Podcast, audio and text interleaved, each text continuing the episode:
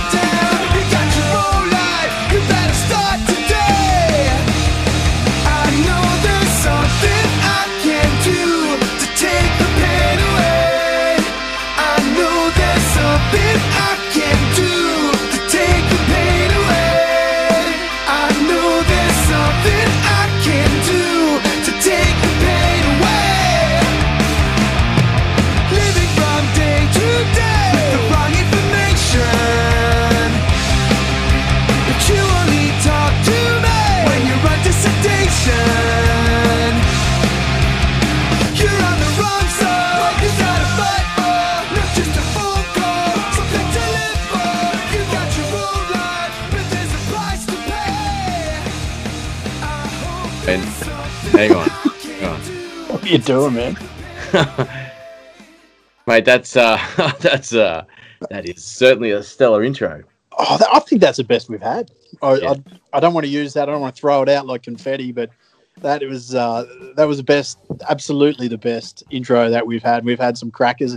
I'd actually put that right up with uh, some of the the wide world of sports efforts we've had as well with with the um, the creative genius of of Dan Mam and that other that other dude. Um, Who's the Uh, other dude? uh, Ri- Richie. What was his name? Richie. Um, We talked about not giving Lapo any air, dude. oh yeah, yeah. I'll, I'll yeah, edit that out. but but that guy, yeah, yeah, that guy, BJ Freem, um, hell of a dude, lives up here in in Brizzy on the peninsula, and um, What's his address again? Sorry, uh, I've actually been to his house. It's pretty funny name, but twenty-eight Credibility Street. he's a true talent. He, he I, I think he's found his his calling. He does have a head for radio and um, and, and a body to match. Hell of a nice guy. Uh, thanks very much, BJ. Um, oh, and by the way, BJ stands for Barry John, in case anyone asks. Yeah. Okay. So, yep. hmm Yes. Wonderful, mate. I really uh, interesting that you felt the need to clarify that, but um, that's Yeah. cool. Um, Yep. yeah, man. So yeah, hey, I uh, I I, uh, I was in Brisbane uh, the other night actually. Oh, really? What were you doing? I was fishing. Really? I remember that. Tell me about it. I uh, went fishing uh, and I stayed up all night fishing for jewfish and caught zilcho. Ah. El Zilcho, big donut, mate. Drove home. It, uh, uh, by the time I got home, pretty much daylight, and um, yeah, pretty much borderline um, I don't know, border, borderline the lobotomized the next day for a whole day. Oh man, that is so rough. I, you know, as you know, I've I've been on that journey with you a few times. Um, We, I don't think we've done all, all night, like No. just no, no sleep the next, no sleep completely. what was the? I think the latest we ever got home was about just before four, I reckon. So yeah, for you to get home, that you know that that's another hour or so, mate. That's pretty. Uh, that's pretty brutal. Pretty committed. Tell me, dude, um, you're big on learning. Every day's a school day. Uh, what sort of um, learnings did you get out of that?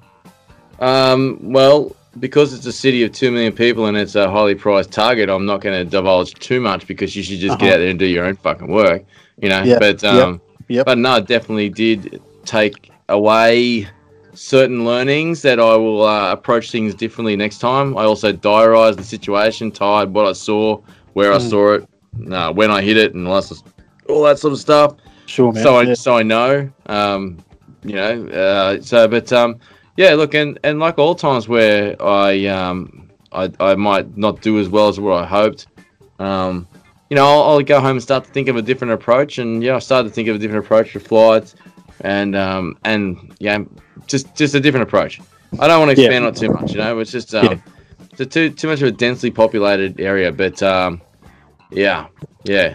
But I do, I do, yeah, I d yeah. So I did spend a little bit more time around around lights this time. I normally, I I only have pretty normally have pretty good success away from it. You know, I look for structure more than anything else. Sure, But um, sure, yeah, yeah, I probably spent too much time around around lights. I reckon. But um, but anyway, uh, it was pretty cool. So I spoke, I, I fished with um, a dude Jake, Jake Cooper, and um, yeah, it was it was pretty cool. yeah, right, right. All right, Yeah. that's um, that's disappointing to hear that you you didn't you didn't achieve, but you also uh, it's, it's please pleasing to hear that you learned something. Yeah, well, Mm. you know, every day is a school day, so they say. Uh, that was a school night, uh, which rolled into what was one of the fuzziest school days that I can remember.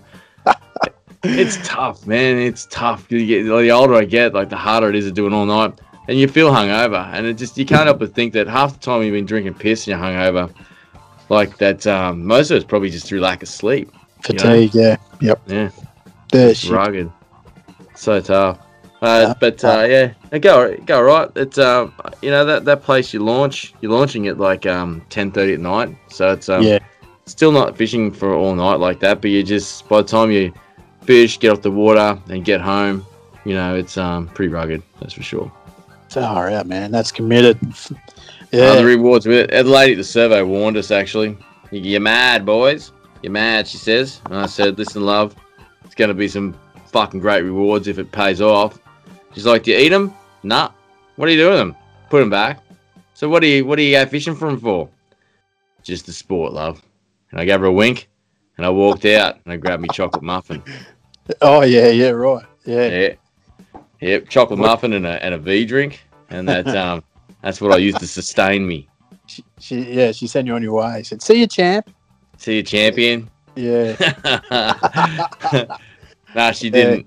She uh, yeah, she looked like a bit of a like she probably she probably smoked a lot. It was more like, "What are you boys catching?" You know, so it was uh, along those sort of tones. big gravelly, eh? Yeah, yep, yeah, yeah, yeah. Oh, So. I don't know. She, I think she liked Jakey more than me. She asked Jakey where she where he lived and things like that. And um, and uh, is there a Mrs. Jakey? I think she said read his card, you know, or something. It's, um, like, fuck, Jakey, Yeah. you're in, bro. Slide, in, slide into your DMs. You are Jakey's in. Jakey's pretty. Um, I heard he's a bit of a ladies' man. You know, like he's looking at his photos. Um, Well, he's say, got a yeah. he's got a wife, man, kids and stuff. He's not. You wouldn't call him a ladies' man, that's for sure. yeah, but yeah, yeah, yeah, he's an object of desire. You know, well, it could be, yeah. I guess so. You know, Yeah, right. it's uh, you know, I'm, I'm, I'm into chicks. So you're telling the story, Bolts, but you know, what I mean, it's uh, it's an inclusive world we live in, mate. Um, uh, you and the saddlebag lady are probably uh, in, in agreement with a lot of other things as well. I don't know. Maybe you guys like the same V drink. Maybe you guys both like Witty Blues. I don't know. it's hard to say, mate. Without sitting both of you two in a room across from each other and just saying, putting a piece of paper in front of you and going to write down your lists of likes and dislikes. I think we could arrange that one day. yeah, mate. We'll see. Yeah. We'll see. Hey, um, Yeah, over a battered sausage at the servo hot box one night. Yeah. Yeah. yeah, that might work. Yeah, hey, I was a good boy, and uh, I acquired more tackle this week. I forgot to tell you that. Did Yeah. ya? Yeah, yeah, got a um, I got a uh, Abel SDS, another one that um, it makes number three for me in the last three months. Um, yeah, I love them. They're really good gear. Eh? I got the uh, seven eight size one now, so Yeah. Lovely. Lovely. yeah, so it gives me a 7 8, 10 11. Oh, sorry, 9 10 and 11 12.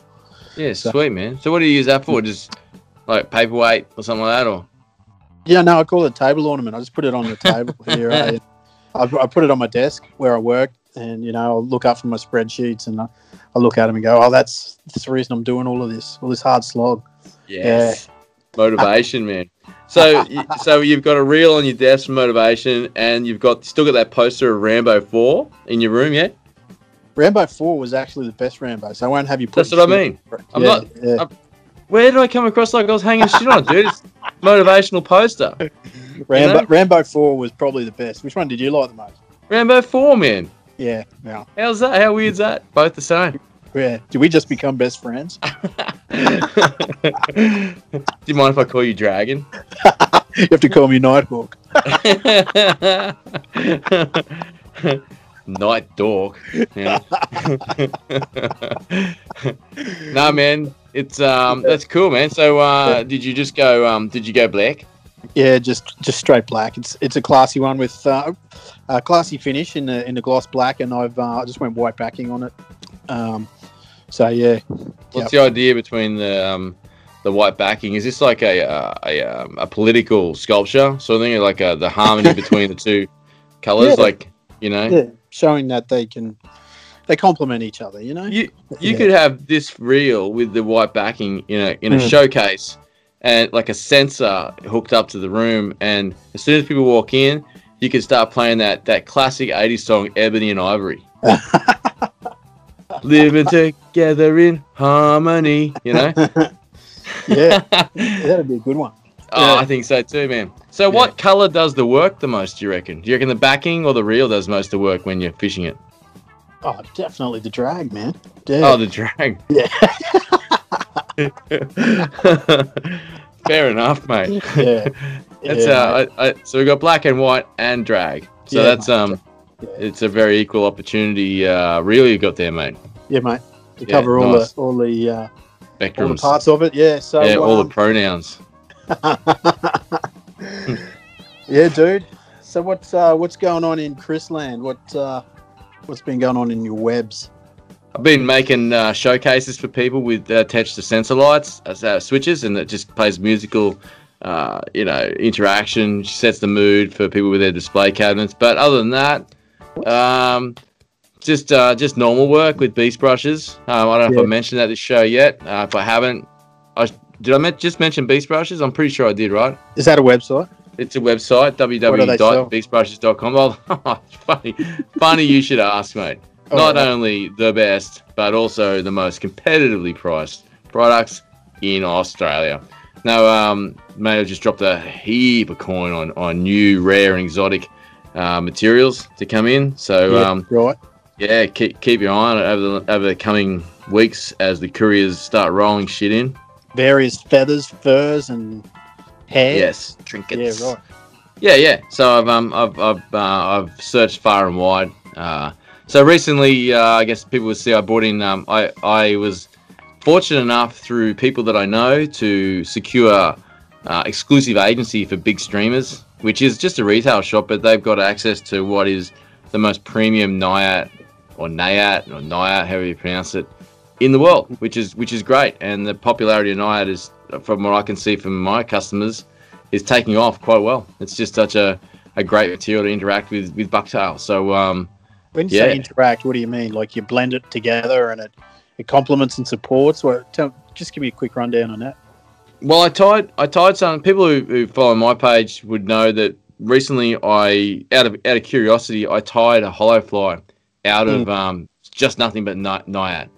And I wanted to see because you know, like a lot of people have who haven't used it or think they've used it or or think it's called something else, probably don't know. You know, it's um the properties of it. I mean, there are other products that like natural products that look similar to it, but the way that it feels in comparison to some of the other products that I've used that are on on the hide that look similar, like they just didn't have like it. The other products didn't have any body or they weren't. Um, you know, they they they wouldn't uh, wouldn't stand up or have that tension that like um, bucktail exhibits when you hollow tie. You might pre pre stress it to reverse tie it. You know, so it um, it's always going to have that body in the water as opposed to just tying it in normally like a deceiver.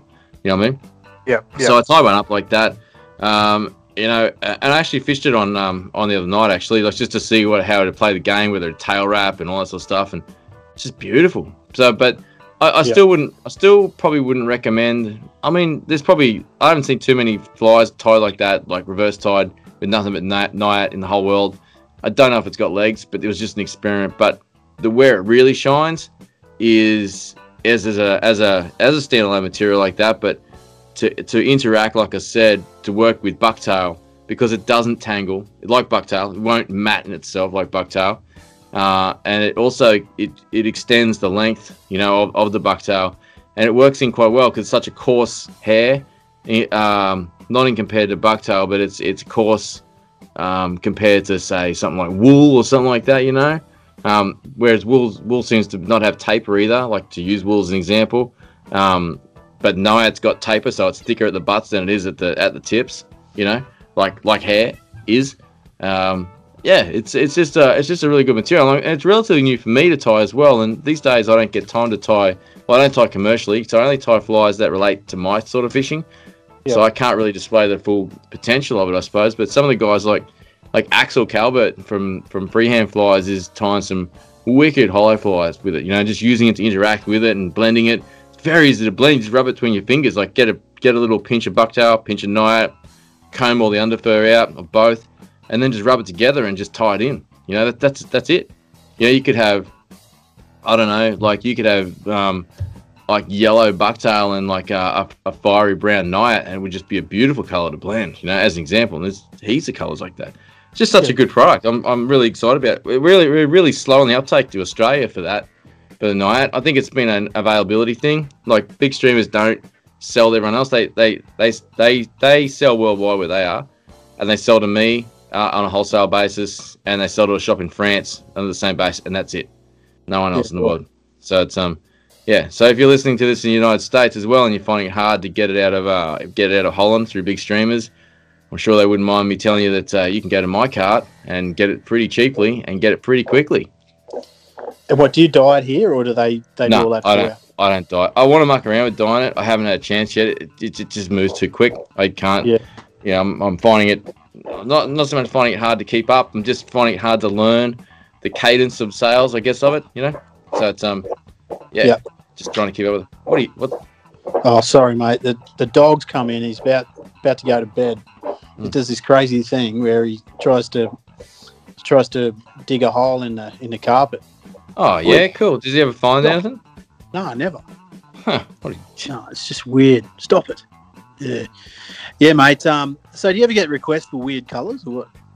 Uh no, I don't think people. Uh, maybe I mean, no, I don't. But maybe they will in the future when they start start using it. But yeah, got quite a few colours. I don't know how many colours off the top of my head, but yeah, that uh, that's been going on there. But um, yeah, I got I got to heap some other stuff. But like by the time this show airs, I'll have a, a massive massive drop of um of uh, saddles that are rocking up, which I'll be dying pretty full on over the weekend.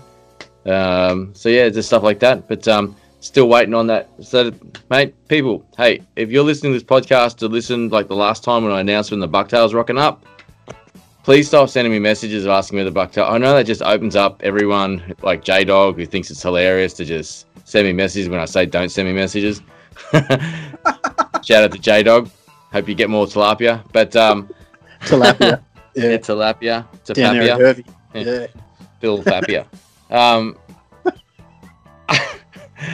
but it's uh, look, man, that's that's this is the deal with buying it from where I buy it from. Like you know, the, the dudes I get it from aren't aren't Hareline, you know, like so to speak. So it's not their full time job. They um, I work with a couple of guys that source it from a great great source, and it just sometimes takes time for them to get it. So um, it is what it is. So Yeah. it's a, yeah, but um, I do have a big box of um, of Sorry. Hareline tails rocking up. Yep. And I will grade the shit out of those, like I do with all of them. but it won't be as good as what what I get. You know, it's just the way it is. Hareline would be Hareline would be my second choice as far as quality is con- concerned from what I've seen. Yeah, I used to get from yeah, I'm not going to tell. used to get from one supplier and it just turned to shit because they end up buying it from the same place that some of the other do that starts with W, and I don't like that stuff. So I it. anyway, but um, Enough, not mate. about don't want to bag out of there. Tell you what else is interesting off the um off the website. I know, I know this is I didn't have no intention of making this a Beast Brushes intro, and I apologise to those who go, "Fuck, man, here he is talking about it again." Sorry, but this is very important, and this has got nothing to do with me uh, as such. Although I do host the page, but the Australian Fly Ties Co-op, Yeah. I wanted to talk about that for a little bit. Yeah, let's talk about it.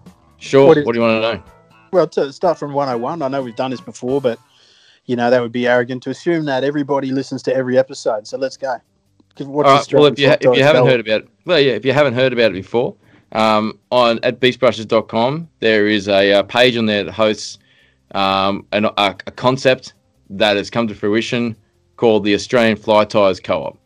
Now, the idea was to capitalize on the uh, international traffic that I'm lucky to get through Beast Brushes and showcase Australian fly tyers to the rest of the world, but also to offer a convenient place for Australians to come and buy flies from fly tyers that would normally offer a six, you know, four to six week wait. Right. Um, in a in a place that's you know offers a, a an e-commerce there. So uh, I guess it's I hold guess up, it's, hold hold up a sec. Yeah. So when people say when you say that somebody orders off off the co-op, those flies are ready to dispatch. There's no wait.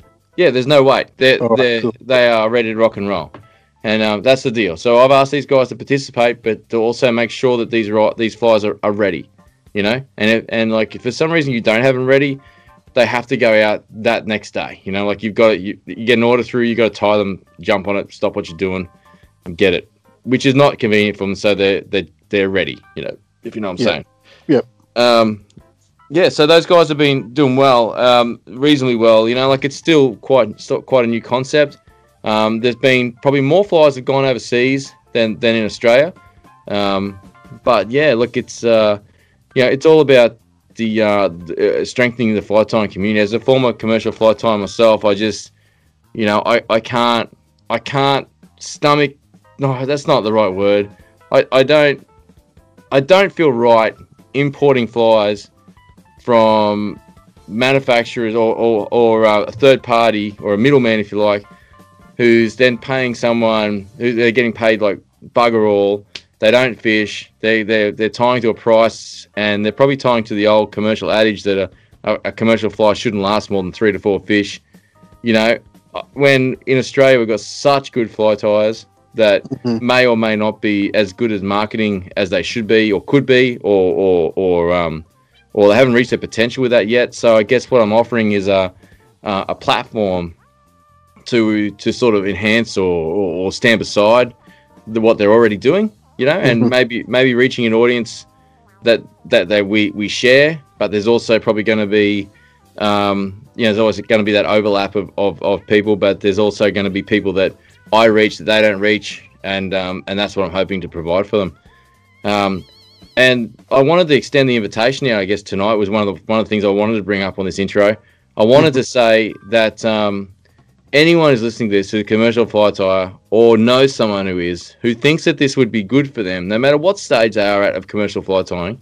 Yep. Um, starting out, I, I don't care. You know, like if you've got flies that you can offer for sale, uh, come to me to the co-op. I'm not excluding anyone. I don't know everyone, so I mean, like I can't. I'm not going to go around and blanketly. I asked a lot of people, and some people it wasn't for them, and a lot of guys jumped on. There's a lot of guys that I haven't loaded their stuff up yet because I've been busy. And to those guys that are listening, I, I apologize, but it's it's an all-inclusive thing. I don't give a shit where you're buying materials. I don't care if you make them out of cow's pubes for all I care. You know, just I don't care. Like uh if Yeah. I could, if I had the time and the money, which I'm not Rockefeller, and I and I don't control time because I'd like to go fishing, I would make another website that I would happily manage for them dudes. That um that to do it because I believe in the Australian fly tying market that much. I think we've just got such incredible talent here. All our flies are uh, majority practical. You know, we Yeah. aesthetically we tie great flies as well, but we don't dick around with like um, aesthetics flies that have got no place in the water, that don't fish, don't catch fish, don't swim.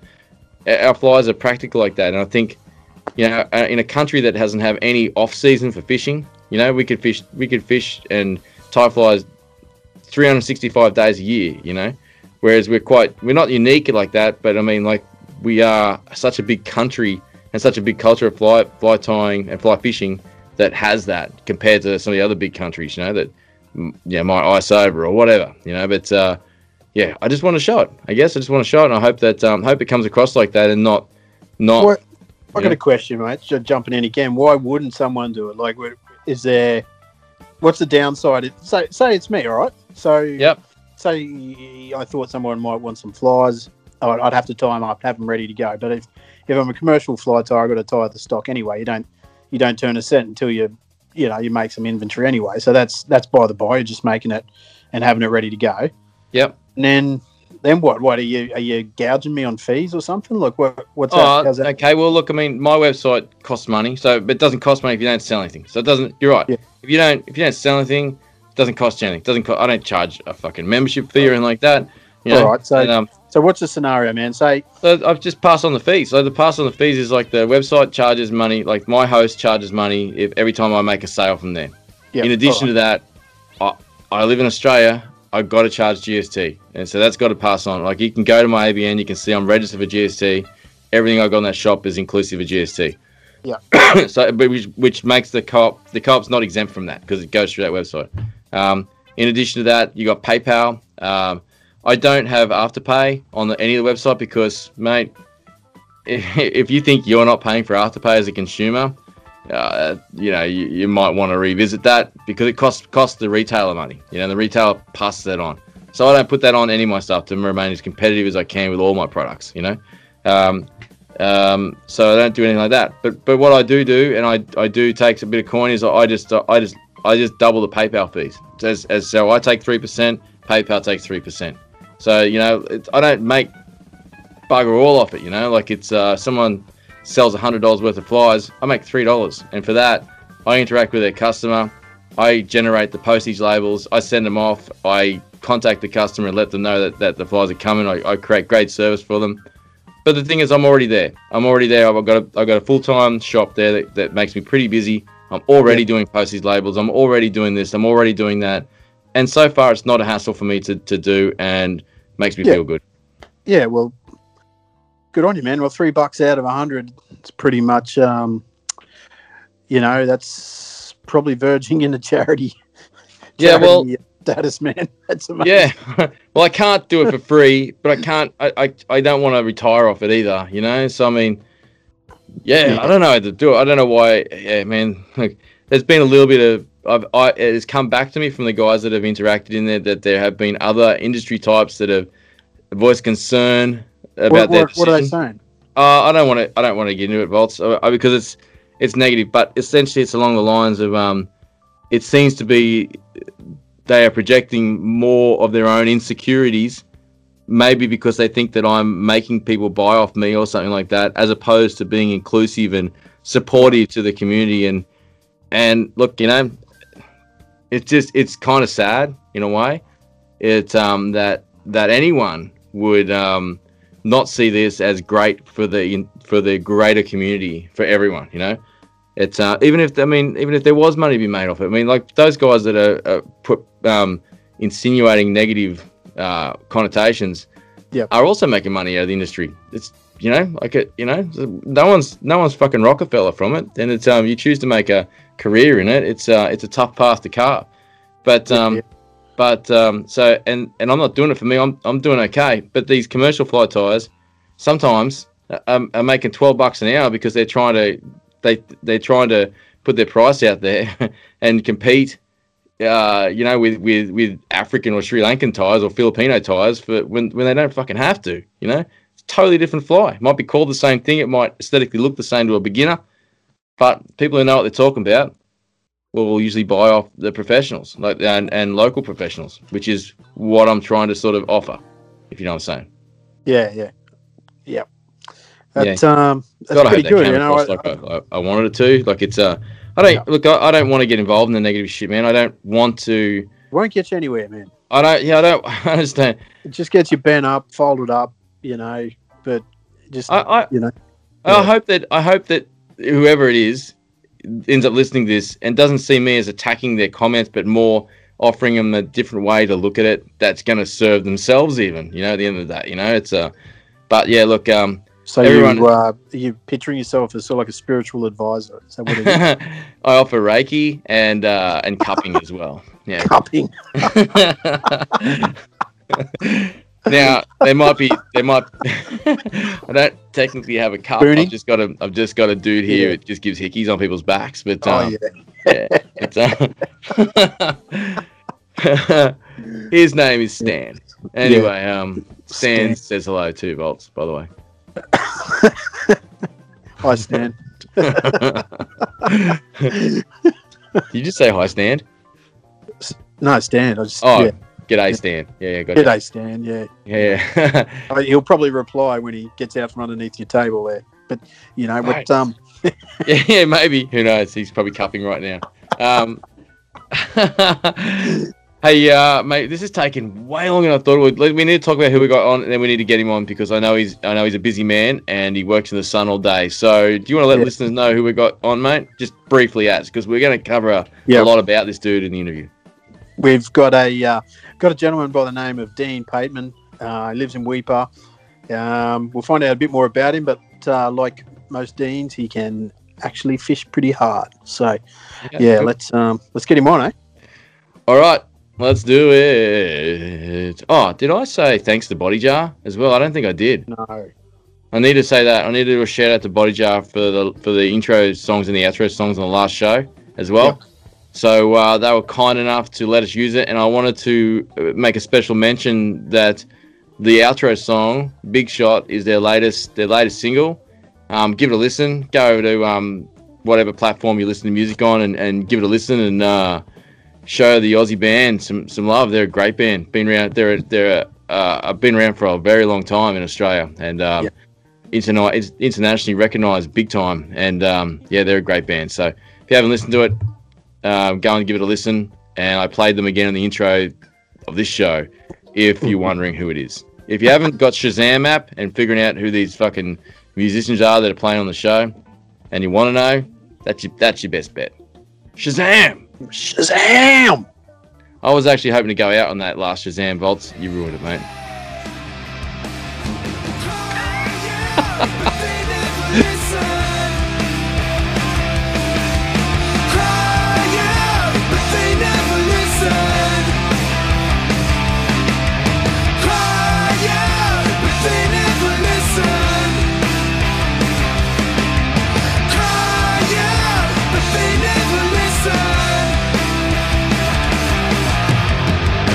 Hey, welcome back, listeners. Tonight we've got Dean Pateman. Hey, you, you can do a better job than that, mate. Come on. Oh, really? All Yeah. right. Hey, listeners.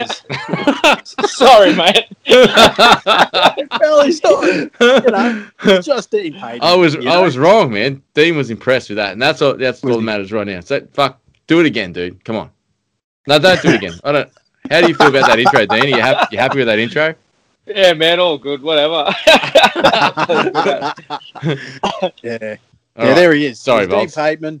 He's from Weipa. Um, and welcome to the show, Dean. Thanks, boys.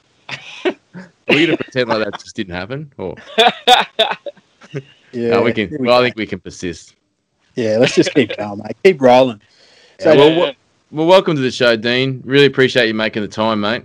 Mhm. yeah, yeah, no, Yeah. cool. Thanks for um having me on, eh? Yeah, that's Yep. awesome. So, so like Volt said, you're you're in Weipa at the moment, um, and it's pretty well uh, one of the one of one of the greater times to be in Weipa from what we're seeing in some of the uh, social media pictures, eh?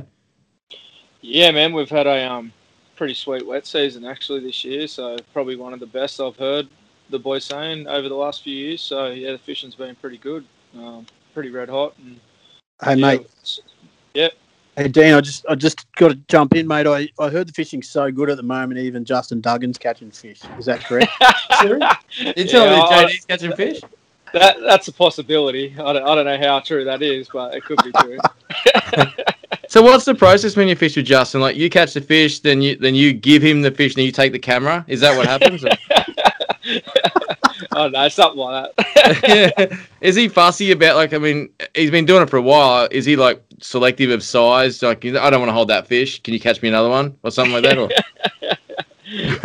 yeah, no, I'm not sure, man. I, man, we've only been lucky enough to get out for a couple of couple of goes actually over the last few weeks. So, but Yeah. um, no, it's been a bit of fun. So. Yeah, right, right. Uh, Is he- s- Is he pretty- you go. you know, you go. Sorry, mate. Sorry. I was just what we're talking about, Justin, and is, is he very particular about which uh, which angle of his that you capture? You know, like does he tilt his head a funny way, and, Mm. you know, try and get his question. butt butt out of the photo? What does he do? oh, I don't know, mate. I haven't really taken any notice to be honest. Um, yeah, yeah, okay. no, I just I don't know. I just try and get as many tips out of his caster. He's a good caster, so he's a phenomenal caster. Yeah, he's a good oh, re- really good man. Like yeah, I've um I've fished with a fair few blokes, but um getting up in some of them snags and watching where he puts that fly, I tell you what, he's, he's pretty pretty good. yeah, right. Yeah. Yeah, real good. I can tell you that Justin's going to be very good at hate mail tomorrow, or when this show airs, anyway, as well. I'm sure that we'll, we'll cop a bit of it. It's, uh, just direct your uh, to uh, Volty underscore fly fishing um, at Mm. Instagram there, Justin, and I'll I'll definitely see it as well for sure. Yeah, yeah, yeah. I'll share it around. Sorry, Yeah. J- JD, it's not your show. This is about Dean tonight. Yeah. So, um, let's talk. About, Dean, what um, what sort of fishing you've been doing lately, and um, and and uh, what's what's going off right now? Oh man, bit of bit of mixed stuff, eh? We've had um like a fair few fly guys up this year as well as as sport fishing, spin fishing, and um, stuff like that. So we've sort of just been a bit of a mix. So um, I've had a few guys this week just spin fishing and stuff, and um, and then last week we had fly guys. But there's been plenty of fish on the flats, which has been great, um, and just so much bait balls. Like the bait balls and that have just been incredible at the moment. Like today, the bait balls, the boys they're just like triple hookups all day. I had three guys with me this week, and um, there was like not a time where someone wasn't hooked up nearly throughout the whole nine hours of the day we're on the boat. It was just incredible, man. Wow. Wow. Um, What? So what's yeah, it's sorry. unbelievable. so what's on those bait balls? Oh man, there's a um, bit of bit of everything. Hey, heaps of long tails, mac tuna today. Um, big brassy trevally. We got a co- nice cove today. Um, just yeah, just a bit of mix of everything. Big queenies and stuff. And just just yeah, a lot of Yeah. stuff. couple of mackerel, nice Spaniards and stuff. So yeah, we had a cracking day. It was good.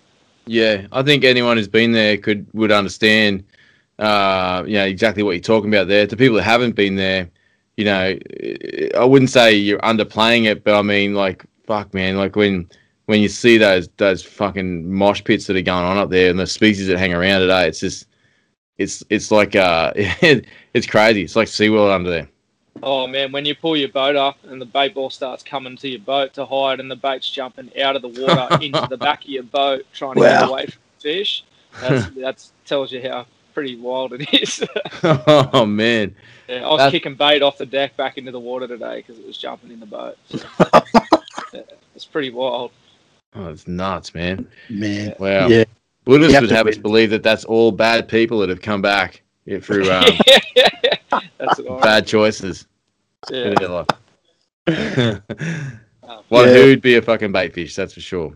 yeah, I wouldn't want to be a mullet in fucking Weipa, I tell you. Nah, nah. I know a few people who live in Weipa that look like Popeye mullets, though. But um, but I'm not going to talk about them. Again, this is not about anyone else but Dean. So um,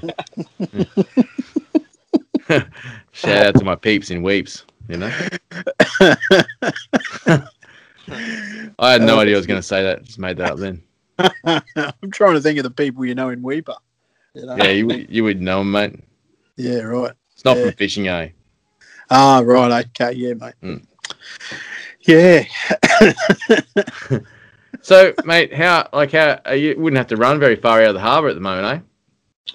Oh no, just like sometimes on the way out, just run into a school of longtails or queenies or whatever, and Mm. um, yeah, it's just just depends on the tides, man. Some of the like just depending on the tides, there's stacks of fish around at the moment, which has been good. But um, we've only just started getting those low tides now, and uh, through the day.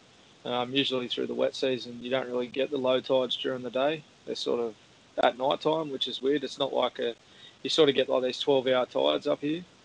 So it sort of yeah, it doesn't give you two tides through the day. You only get one, and we sort of don't Yeah. get many low tides through the day. So we've only just started getting the low tides now, and the tides starting to drop off. So the rivers are starting to fish good. Um, there's been been a stack of barras around at the moment. Actually, a couple of guys the other week got a heap. So yeah, no, it's um, it's, it's starting to happen now, which is great.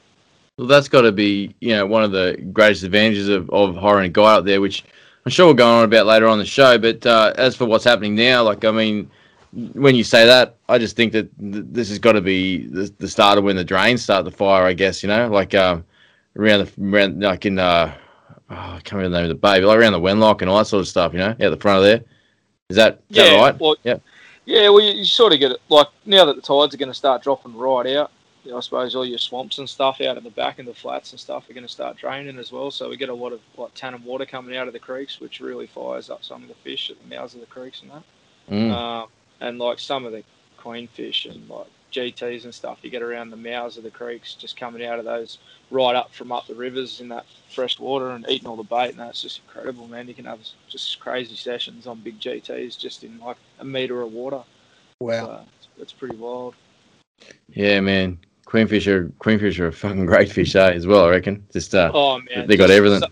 yeah, they, they really do. Eh? They're such a good fish. Um, yeah, I just, I've never heard anyone be upset about catching them. I tell you, when you, you got a meter ten queenfish jumping on the end of your fly line, it's um, it's pretty cool. Yeah, yeah, yeah. They can be pretty hectic. I've had them before, like bend the fly rod upwards. You know, jump higher than the fly rod. You know, and Yeah, just yeah, like when you for see a fish do that, you're just like, holy fuck, man, this is this is everything I want right now.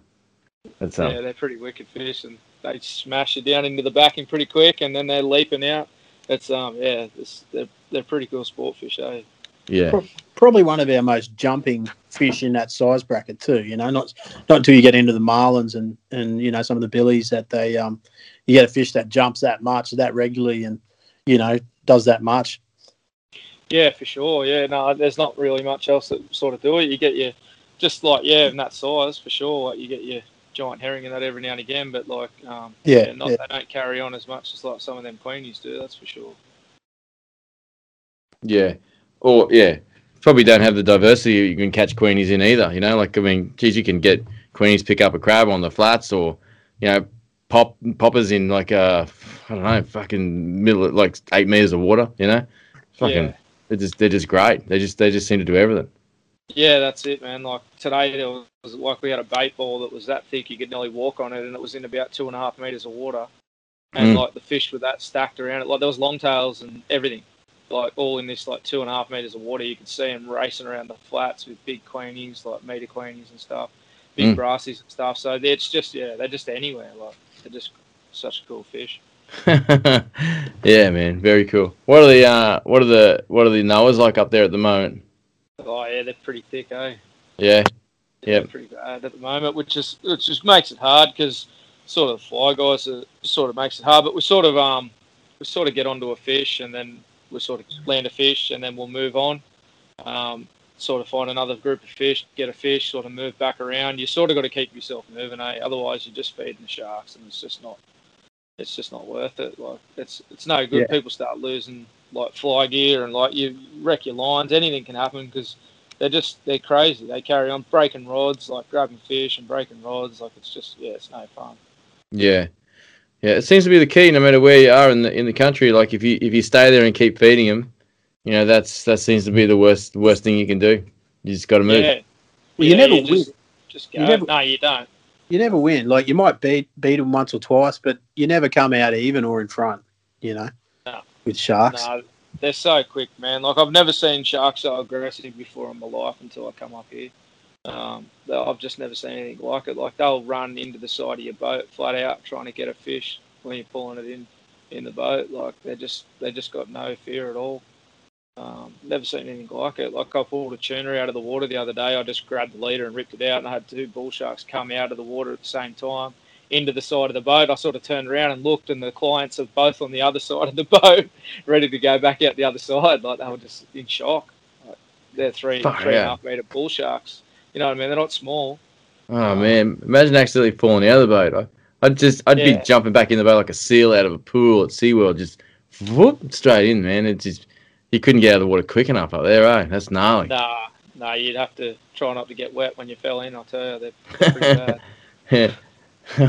yeah, that's crazy, man. Well, that's got to be. Uh, I mean, as, as a as a guide, like what you know, um, you know, every day has got to be like a, a visual treat, right? Yeah, even, like I mean, you're not taking this job up because you got no choices. You know, you're um, you're uh, you're doing this because you got a love of fishing. That's for sure, aren't you? Oh, you know, yeah, so yeah, yeah. so the sure, stuff you're seeing. Yeah, sorry, You just learn so much. No, you're right. You just learn so much, man. Every day you're out there, like just every day you learn something new, and um, it's pretty cool to be out there doing it. Yeah. So Dean, mate, um, like recently, like uh, you know, like I I've I seen you on social media when you spent your time at um uh, Whitsundays and stuff like that, which I'd like to hear more about soon. But um, I guess um, what what I'd like to um, explore on the show, I suppose, to sort of give people a background of, yourself is a bit more before that, like what's um. You know, um, you don't you don't just rock up to a place like that and just start. You know, like mate, I don't think the term killing it is lost on you for for the time you spent in the Whitsundays. It's um yeah, kicked a few goals there, mate. So what what led up to that as far as uh, in your fishing? Um, I don't know, man. I just I've I don't know. I fished most of my life, like all my life, really. I I've just as far as I can remember, I don't really. I couldn't tell you how long ago I, I started fishing. I remember like my first early days of fishing. I just forever. So yeah, I couldn't actually tell you, but yeah, I just sort of um, I just looked into going up there because I was seeing the fishing looked pretty good. So I Yeah. sort of just set up there for a year while I had nothing on. What what about Fish. what about the fly fishing, mate? What what got you going into that? Um, oh, it's sort of hard. My old man bought a fly rod when I was a kid. I must have been, I don't know, seven or eight years old. I remember my old man buying a fly rod and mucking Yeah. around with it himself, and um, I sort of stole it off him basically, and um, yeah, just sort of started mucking around casting and doing a bit of stuff myself. From when I was only like yeah, eight, ten years old, I remember mucking around with that rod and. Um, so I've always sort of had that passion there for it, but I never really got serious about it.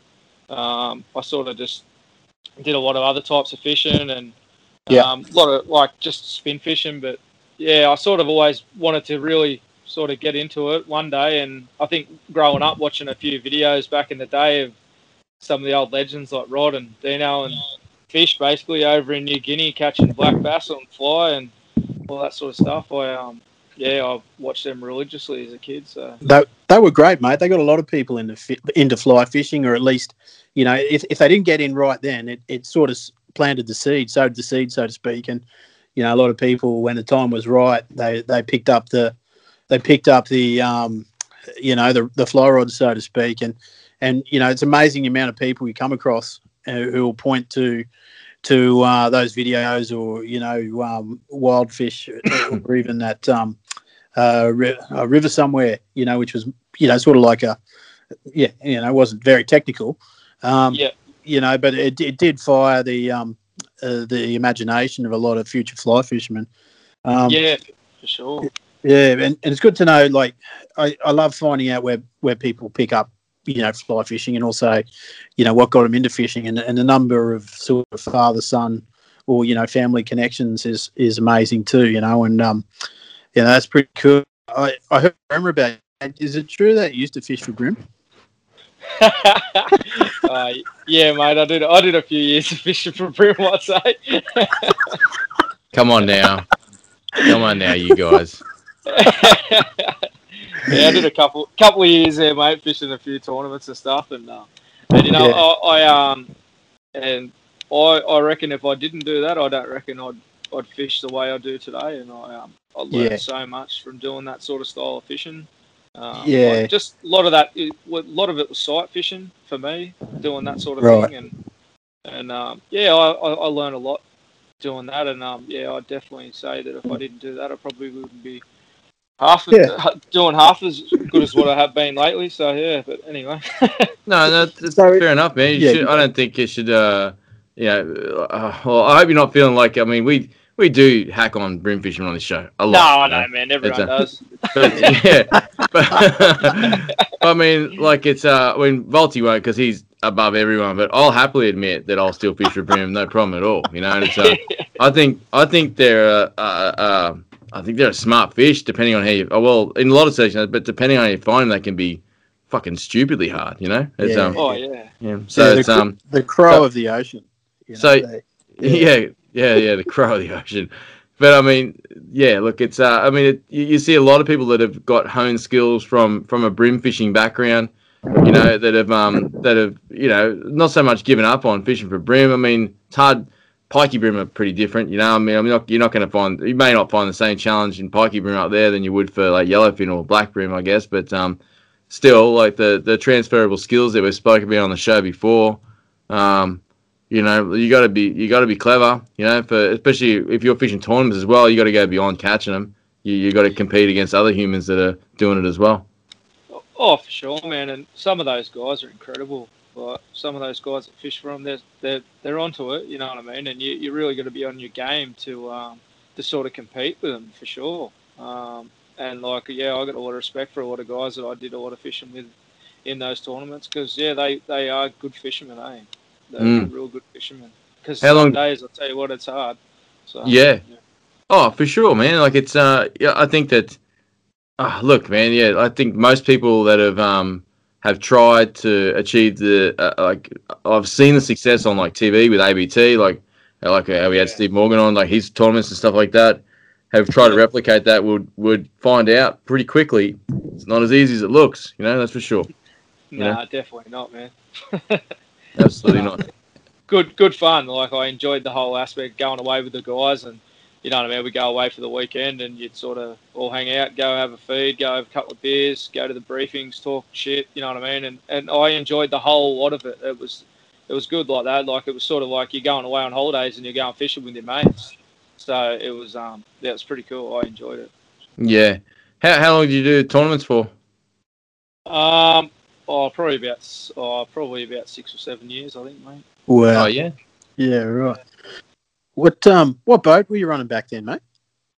Oh man, I was running around in uh, oh, probably the oh, first tournament I ever went in. I had like a 3.9 meter quinny, like an old little quinny, and um, Yeah. had like fucking 15 or tw- was it 15, 25? Can't remember. Um, and I just ran around in that, and I remember doing first tournaments, a couple of tournaments in that, and I sort of got rid of that pretty quick. And I bought a um, just bought like a um, like a Stacer Nomad Elite sort of thing. Um, just like a four and a half meter tinny with a 50, and I sort of ran around in that for a couple of years. And yeah, and then um, I did a bit of stuff in a like in a um, bass boat for a while there and stuff like that. But yeah, that was alright, man. I enjoyed it. It's good. Uh, I think I think the listeners are going to want to hear that. Have you ever had a jet ski? Nah. Good. you just we'll continue the interview then. Okay. It's uh, that was just random. Never, That's, uh, nev- never even rode one. have you ever have you ever owned a slingshot that you've used projectiles faced towards Yes. jet skis? Yes, I had a cup with the sinkers in it in my boat. Yeah. oh man, I I had a friend that we uh, used to do that uh, fishing for tuna, and um, in the early days, and um, and uh, Harbours and Marine found us and found the cup and the slingshot there, and uh, he picked the lesser of two evils, and he told the dude it was for hitting the um, the sooty terns and the, above the schools. And um, which was which wasn't as illegal as, as hitting for jet, uh, aiming for jet skis, so we left us alone. Yeah. yeah, Interesting story. Yeah. so yeah, can empathise with that situation, mate. You know, no one, no one likes them. Let's face it. But uh, yeah. So was that all? uh, So where is that, mate? Is that down New South Wales? You're doing that stuff? Yeah, mate. Yeah, Central Coast. Um, I was, I'm from the Central Coast of New South Wales, so I grew up in Umina. Um, just oh, probably about I an hour or so north of Sydney. Yep. Pretty much in between, yeah, Newcastle and Sydney, and uh, yeah, I grew up down there most of my life, pretty much all my life, really. Yeah. And uh, yeah, around Brisbane Water and the Hawkesbury, pretty much. Yeah, I right. Fished most of my life. Port Yeah. Stephens down that way. Yeah, yeah, I did a lot of fishing at Port Stephens. My old man's in uh, from in Port Stephens, and he's been there for the last twenty years. So yeah, I did Yeah. a lot of fishing there, a lot of um, game fishing and stuff there over the last uh, the last fifteen years. So Yeah. Yeah. Yeah. Nice. What um what species um did you did you tar- I mean did you bring your fly rod to the bream comps? Did you ever use it? I guess part A of the question. If not, what was the species that you used to target down there on fly? Oh man, mainly kingies, mainly Yep. kings, and um, and like I used to, oh, you target a few salmon and that every now and again and stuff like that, but sort of really it wasn't. Yeah, I used to just mainly target kings, and sometimes I'd run offshore and chase dolphin fish or just striped tuna and stuff like that when you get the big schools coming through. And not that that happens very often anymore, but Mm. yeah, pretty much used to what I target. There was wasn't much else to target really. yeah, yeah, yeah. That's fair enough, mate. But but you never never um did you chase bream on fly? Yeah, I did a bit, not heaps. Um, I sort of like, yeah, I sort of did a little bit, but I just more chase kings. There's a bit more in it, I suppose. Mm. So it's got more of a kick out of getting done up on a boat mooring. Seems to be the way with kingies anyway. I agree. I, I I mean not so much in getting done up on a boat mooring by kingy, but I mean I, I find it I, I I definitely see it as a tick in the box. I mean I don't want to lose gear either, but I, I do enjoy getting stitched up. I'll be honest with you. I, there's something about it. it's, so, it's, I mean, no one goes out intentionally to do it, but there's never never once that I've um, sworn temper from getting stitched up. It's more like, wow, that was awesome, and then yeah, then realize I got no fucking fly line, you know, or something. yeah. yeah. Yeah, no, Very cool. I remember go- I remember going out with the fad one day, and I thought I'd chase some dolphin fish, and I get out there, and didn't realise there was a school of kingies sitting on the fad. So I had about six flies in my box. I only just took a couple out with me. I had six hookups and lost six flies, and I had no flies left. So I was like, oh, it's a long drive home. So that was it. Didn't last very long. yeah, but no no donuts still. But uh, well, no no grip and grins. But I mean, hey, still got the yeah, eat. no. yeah, good fun. Yeah.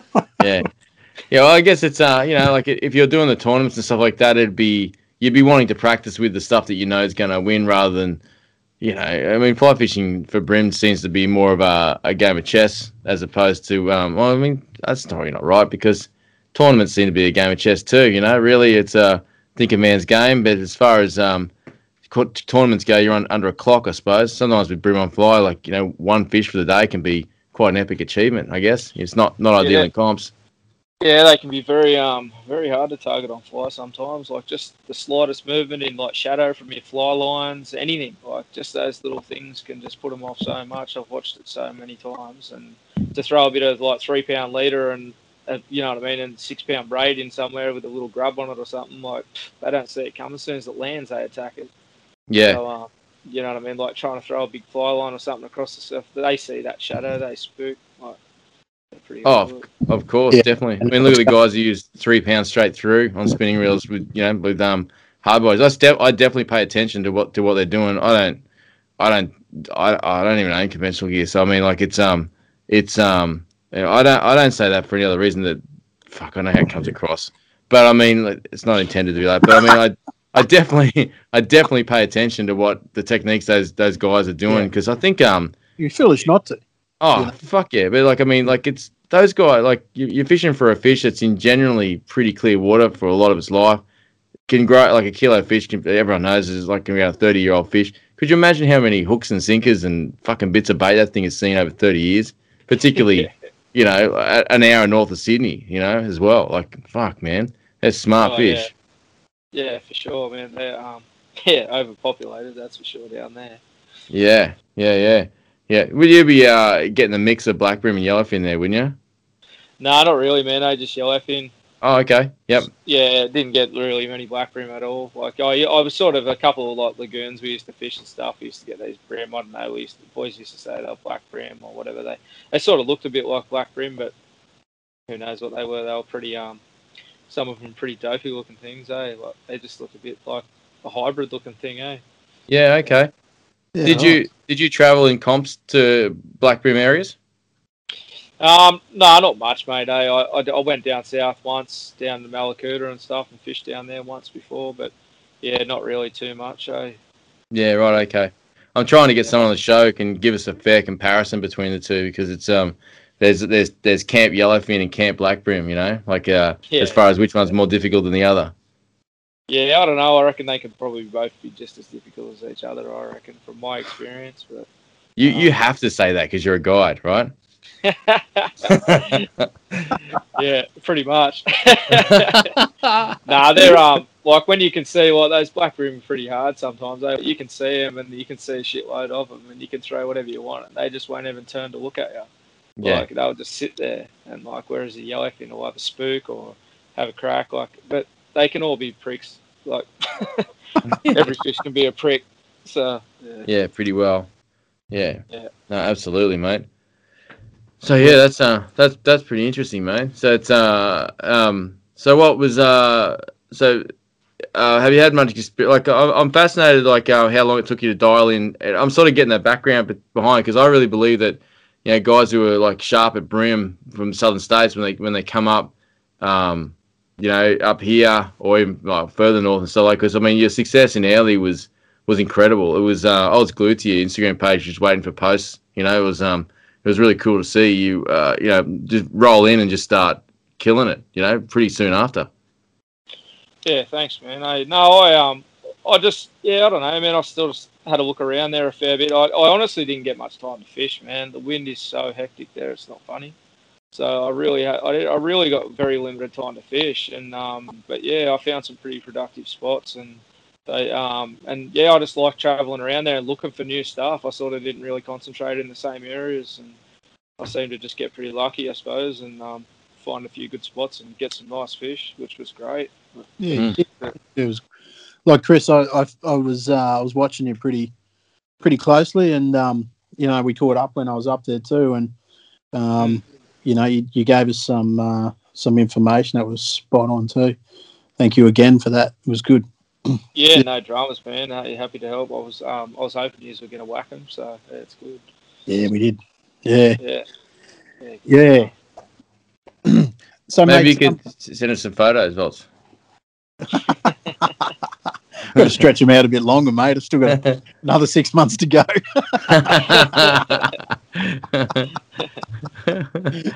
yeah, man. I mean, it looks like a great part of the world, that's for sure. yeah, Oh yeah, definitely, man. Hey, it was um, it's an incredible place. I, I, I love it there. I'd um, I'd happily spend more time there. It's just, I think it's just the wind and the weather has just made it still so very untouched. Mm. Um, and Yeah. I think, like, and you you definitely notice when you're fishing fish that have seen shit before, and when you're fishing fish that haven't seen shit before, um, and you, you can definitely notice the difference. That's for sure. yeah, that's right. Some, Yeah. Particularly on those flat species like um, you know, bastards and tuskies. If if they're fresh or you know, um, if it's a if it's a far away flat or you know, relatively untouched flat, um, you might get a you might get a second chance on some fish. You know, um, but yeah, the um, the ones that have seen it all, they've got you know degrees and they're pretty uh, they're pretty pretty switched on. You know. Yeah, for sure, man. And I, I reckon once they've been hooked, they're pretty on to you, eh? Like if you've hooked them and lost them, they're they're pretty um they're pretty Yeah. on to you. I've noticed, and like I've I've been to spots where I've I've thrown I've seen a tusky cruising along a rock wall, and just thought, oh fuck it, I'll throw a crab at it anyway and see what happens, and thrown a crab at him and he's eating it off the surface. Um. And then and then I've seen other ones where and then you just smash it and do you into a rock bomb in about two seconds. But then, Yeah. like I've seen other ones where you'll see him up on the flat and you can see him traveling along the beach, and I'm talking like a foot off the sand. So Yeah. you can you, you'll be a fair way away from him, say 100 feet or so, and you can throw a fly and get it down probably about six foot in front of him without him noticing, and he'll just come straight over the top of it and get within about I don't know, say a foot, and just take off 100 mile an hour. Yeah. Like, Oh, Far like out. he's just seen a ghost. So, and like, I don't know what that is, whether they've seen something like your leader or something, I don't know, but yeah, it's just crazy. Like, yeah. Let, let me ask you something. Like in that scenario, that that particular scenario, had you caught a fish on that fly earlier that day? um, I don't know, man. I'm trying to think. Probably not necessarily. No, I don't. I Okay. don't think. I, yeah, I'm just trying to piece something together that happened on the last podcast with, with Dan. He talked about um, these fish having these balloons over there. Really crude way of explaining it. Balloons over them Yeah. that once they were stressed, it'd pop and release like a pheromone. Again, not the right word, but um, oh, yeah, okay, yeah, yeah. yeah. and he was saying that um, for that's for carp.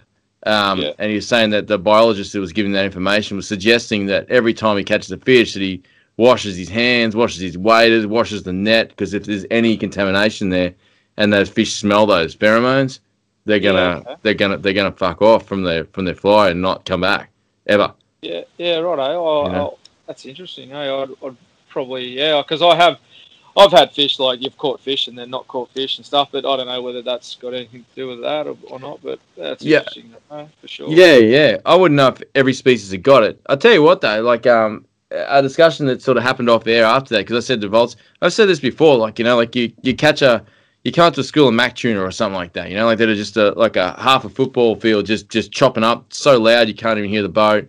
And you might pull one off the edge and then the whole school will just like splash at the same time or seemingly and then just go under, you know, and you're like, how can that fish on the far side of that school hear what's going on here? You know, like it's um. And then Dan explained that, and I thought I thought of, I thought of the analogy like a like a like a, a room full of mouse traps that are all set ready to go, and you flick one, and then just sets Yeah. off a chain reaction around the whole thing, and it happens that fast. So maybe those fish aren't that aren't so much going down at the same time, but it's just those pheromones are exploding that fast in that chain reaction that it just gets to go to school in like a split second. Drifting off subject, but I just thought when you said that, you know, like I mean, obviously there's that possibility that the fish has seen it, recognizes it, and goes, "Well, that hurts every time," and I I drown out of the water every time I eat that crab, you know, Yeah. and remembers it. But there could also be that chemical reaction as well, I guess, and I guess um, that's just all part of the the learning curve of fishing, the lifelong journey, I suppose. But you know, uh, I don't know. I really drifted off subject there, but you know what I mean. Like, you know, if I wasn't talking, Volts, he'd be talking, and then, you know, I got, I got a sem- semi-scientific question for you, mate. yep, No, not you. Uh, Dean. Yeah, yep. me? yeah, Dean. Yeah, I'm not Yeah. Dean. the guest. Not me then. The, the questions for for the guest. Okay, Hey, Dean, gotcha. uh, Have you fished? Um, have you noticed much difference in the in the Tuskies uh, between you know the East Coast and um, and the Cape York ones? Um, no, not really, man. Eh? They're both bastards. Eh? They're both freaks. so, um, and they're Yeah. both tough. But yeah, not not. I wouldn't say I've noticed much difference. So I just I just think that I, I definitely noticed that the fish that have been fucked with before and the fish that haven't been. I reckon that's about the only thing I've ever noticed with them. Um, Yeah, right. Yeah, It's just going to places where I reckon that a lot of people haven't fished or they haven't really been played with before, and um, just watching their reaction like to the fly, and then going to places where closer to the civilization basically, and seeing fish react so differently to stuff. Like there's so much more. Like they'll follow the fly a lot longer, and they'll suss it out. They might do a couple of circles and come back on it and stuff, and they might wait until the very last minute before they eat it. Like whereas in like I've noticed when you go to places where like probably not many people have ever fished, and then um, targeting that species in that same sort of area, and just what landing the fly and watching them from three foot away run the fly down and eat it, like it was just like, yeah, good when that happens, isn't it? oh, it's unreal. And then usually they're still going though, and they find a bommy about freaking 100 meters away, and you ain't stopping.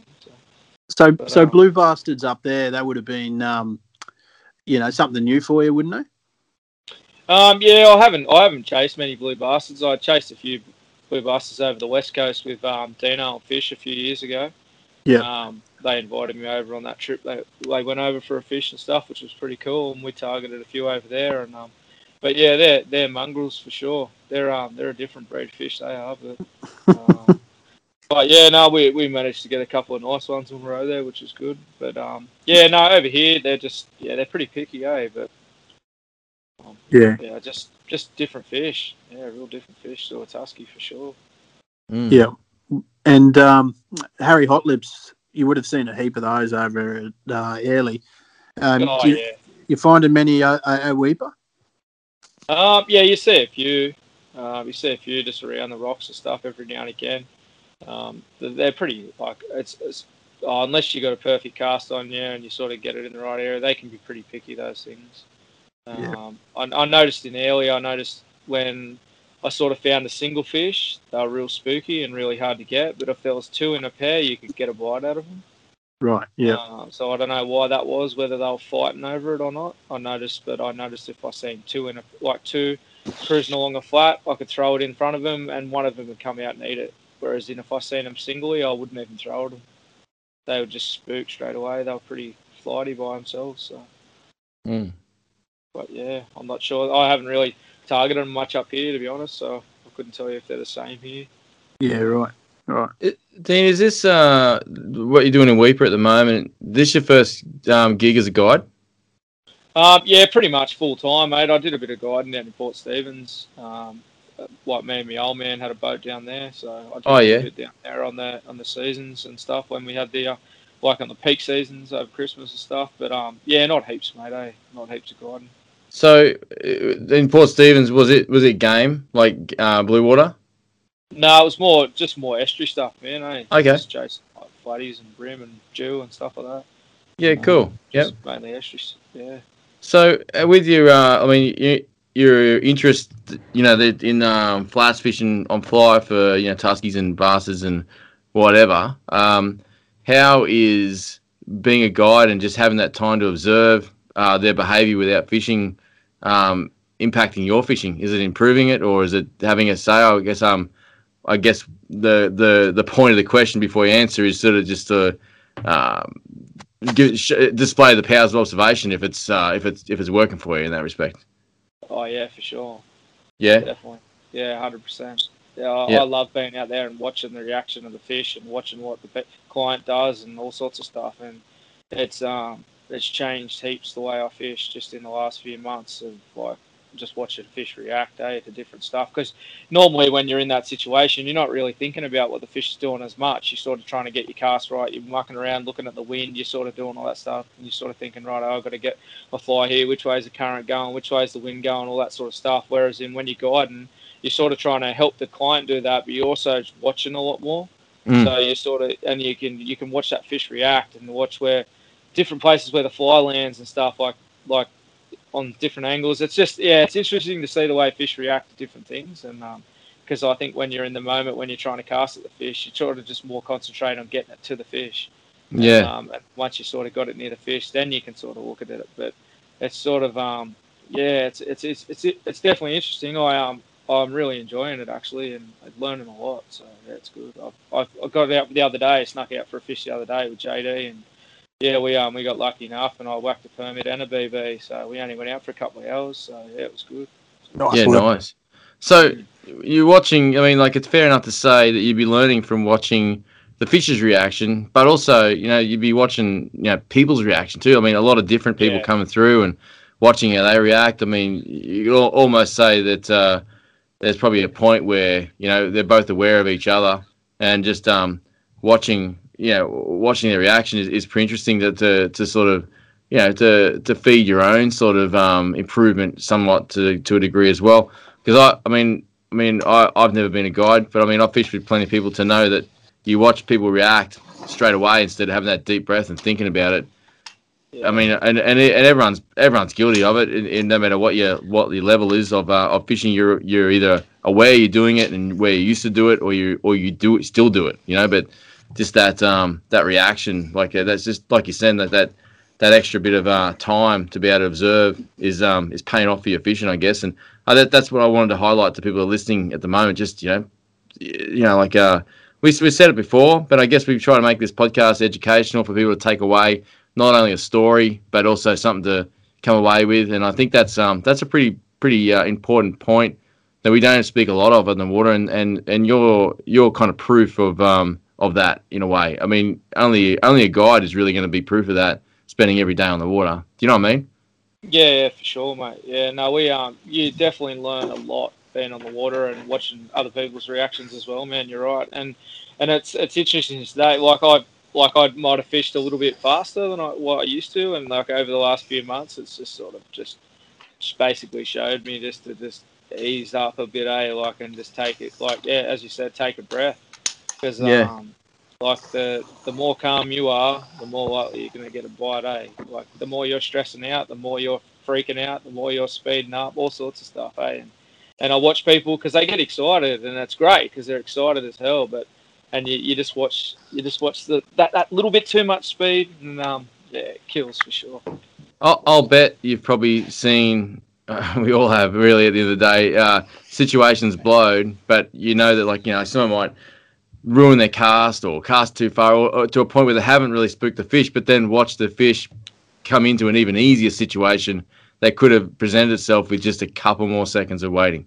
hmm Yeah, oh, 100%. Like people trying to fight the wind when you're sort of trying to, when you're sort of trying to get the boat into the right angle or sort of trying to get them into the wind or downwind or something. And, and people do get excited, and I get it. I've, I've done it. I'm guilty. Like I've fished with people before, and I'm just like, oh, I'm going now. And you, if I had waited five more seconds, I probably would have got the perfect shot instead of hitting it in the top of the head.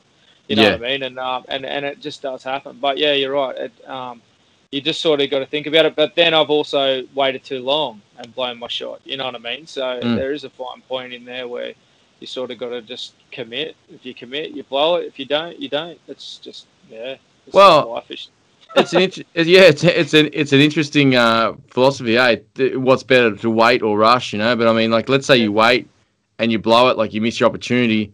The fish Yeah. swims off, uh, you know, unhassled. You know, at Yeah, um, yeah. potentially, or um, you know, as opposed to sort of getting lined, or you know, or uh, I don't know. But I mean, there's there's probably more potential for another shot by blowing it for taking too long, as opposed to um, being too quick. Do you reckon Yeah, there's? Do you reckon that'd be a fair enough thing to say, or from your experience? Yeah, for sure. Yeah, I've um I've been fishing. I like uh, like I've been fishing in Airlie once before. I remember fishing in Airlie once, and um this um I was sort of just cruising along. I wasn't taking much notice. I just pulled myself in onto this flat, and um I just put the fucking electric motor in, and I was sort of just having a bit of a look around, and I sort of went, oh shit, there was a big tusky right in front of me, and he was probably I don't know, he probably five foot from the nose of the boat, and I thought, well, if I try and plonk a fly down there next to him, I'm just gonna spook him. So I sort of just sort of crouched down a little bit on the deck. The boat just slowly floated past him with the wind, like he was close, and he just didn't spook. He was had his head down feeding. I slowly crept past him. I waited till I was about 20 feet past him. I threw a fly out the back of the boat. He came straight over and ate it, and I got him. So Nice. um, yeah, so it, it does. Yeah, it just take your time sometimes, and it does pay off in the end for sure. Because a lot of people would have done that T Rex cast in that scenario. You know, crouched down, dug their elbows in, and tried to just do a cast with their wrist. You know. yeah, yeah, for sure. I basically just sort of got myself out of the way so he didn't see me shadow, and basically just sort of because they, they they just they're so flighty those fish up on them flats. It's not funny. So they Yeah. see any shadow, or I've I've been fishing. I've seen a fish hundred feet away and gone, fuck, I'll sneak in on him, and a bird flies over and he just goes gone straight away. Like, so send, you know, it's taken me like 20 minutes to get in against the current, and he's slowly creeping away from you, and you think, fuck, I've got to try and get round him. And you get all the way into the perfect spot, and a bird flies over, and the fucking shadow spooks him. So it's just, man. um, yeah, they're pretty flighty. So You, you know what you need? You need like a, a Prozac burley bomb for those fish. You know, they're um they're on edge, man. Like if they're freak, freaking out from a bird shadow, imagine a life like that. What was that? And just Yeah, bailing yeah. a million miles an hour. You know. yeah, they, they're, they're, they're, so onto it sometimes, eh? So. yeah, nah, pretty cool. It's uh, so um, mate, getting circling back to to Weipa. You know, um, Yeah. I know we've been talking about it a little bit there, here and there, but we've been sort of uh, uh, meeting in the minds, I suppose, with fish. I suppose. I, I wonder, you know, I often wonder if they, you know, that's a stupid joke. People say they think about us as much as we think about them, but anyway, um, not even funny. I might edit that out, in fact, but um. Leaving it. you got you got to try these things on sometimes. You know, it's all about working it out. You know, it's um anyway. Uh, so yeah, getting back to Weipa. You know, the the time of year, like we're we're coming into. I mean, you, you guys run operation. Do you you don't run operation all year round up there, eh? Because the wet season. Yeah, no, pretty much, pretty much from March till the end of November.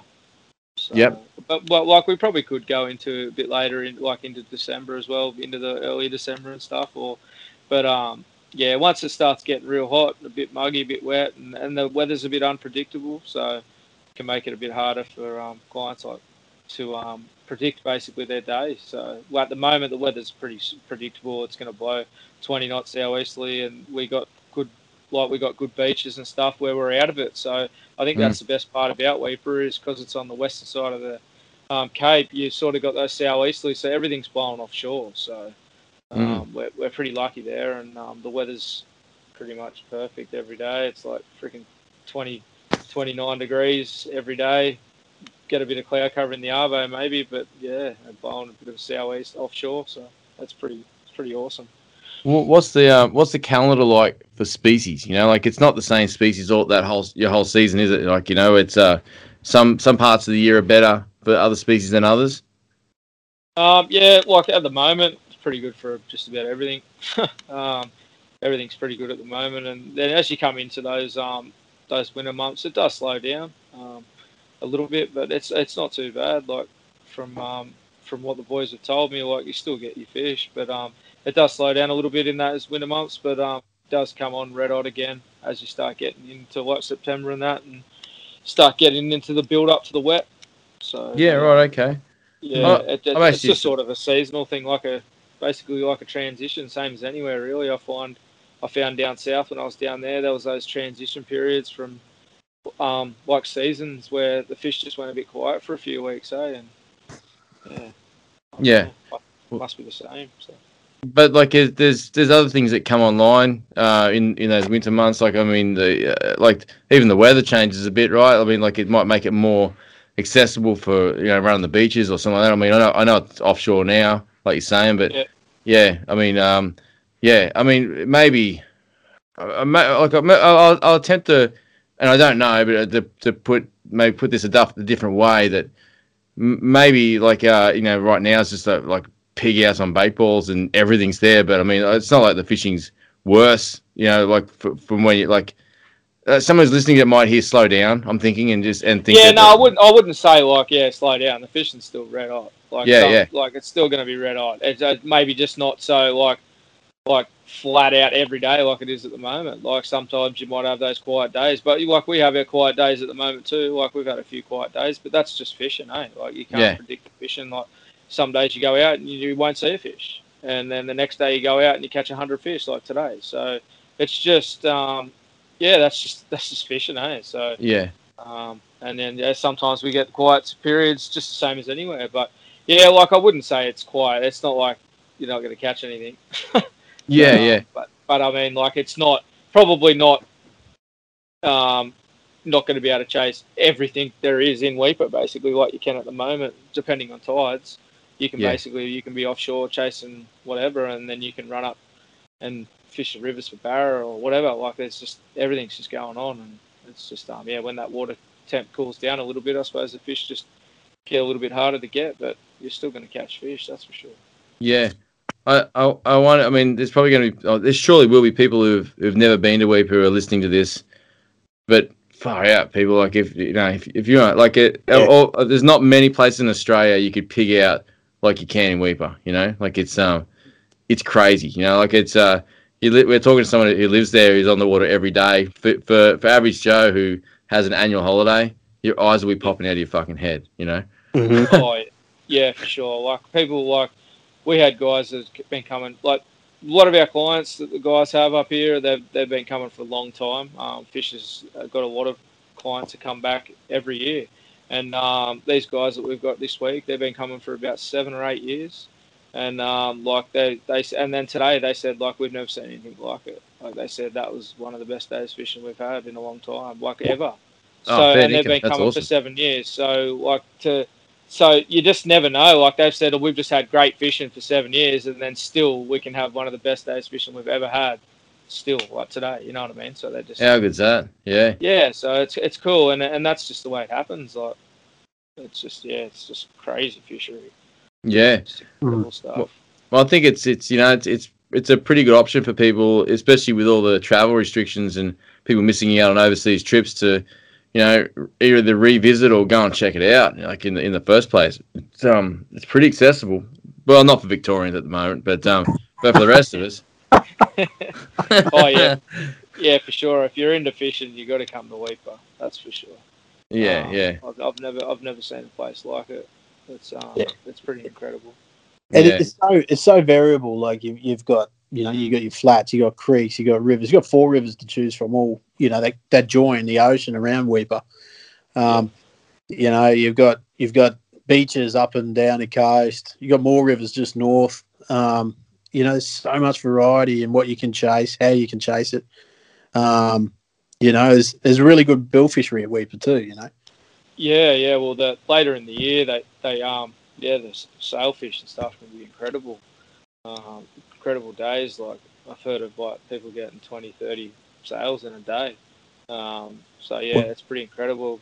But um, yeah, no, you're right, and like that's the best thing about it too. Like we'll concentrate. Like I'll try and concentrate on getting the guys offshore for a day, and then we'll go fish a river for the day. Then we'll go back offshore and fish the beaches, and then the variety is just like they can catch like oh I don't know 20, 30 fish offshore for the day, and then we go up the rivers and they might catch 20 or 30 barras or threadies and stuff like that. Then you can go back offshore again, they've, or unless they want to fish the rivers. So you hmm. basically can just, as long as you got the tides, you can basically just vary that, and you can do, and the just the variety is crazy. So you could Yep. be up the creek one day, like in the morning, you could be down out the front chasing, like throwing poppers around rocks and stuff, catching GTs, and then two hours later you're up the river catching a barra or a thready, sight fishing them off the flats. You know what I mean? So it's Yep. just yeah, it's crazy. Yeah. That's Yeah. awesome, man. So, hey Dean, are you uh, like, uh, like the boat you've been painting, uh, well, renovating for lack of a better term, on on your social media page? Um, Yeah. Is that is that your boat? Are you running your boat? Are you running your, your own boat, or is it one of Fish's boats? Yeah, mate. Well, I, I bought um I bought a boat of fish. So Oh yeah, cool. Fish, Yep. One of, of Fish's um Fish's he had a Cairns custom. Oh, he's got two Cairns custom crafts, but yeah, I bought one off him, and um yeah, I've just been doing a bit of um bit of tidying up on it and stuff, and um yeah, I've been running that. So yeah, running out of my own boat.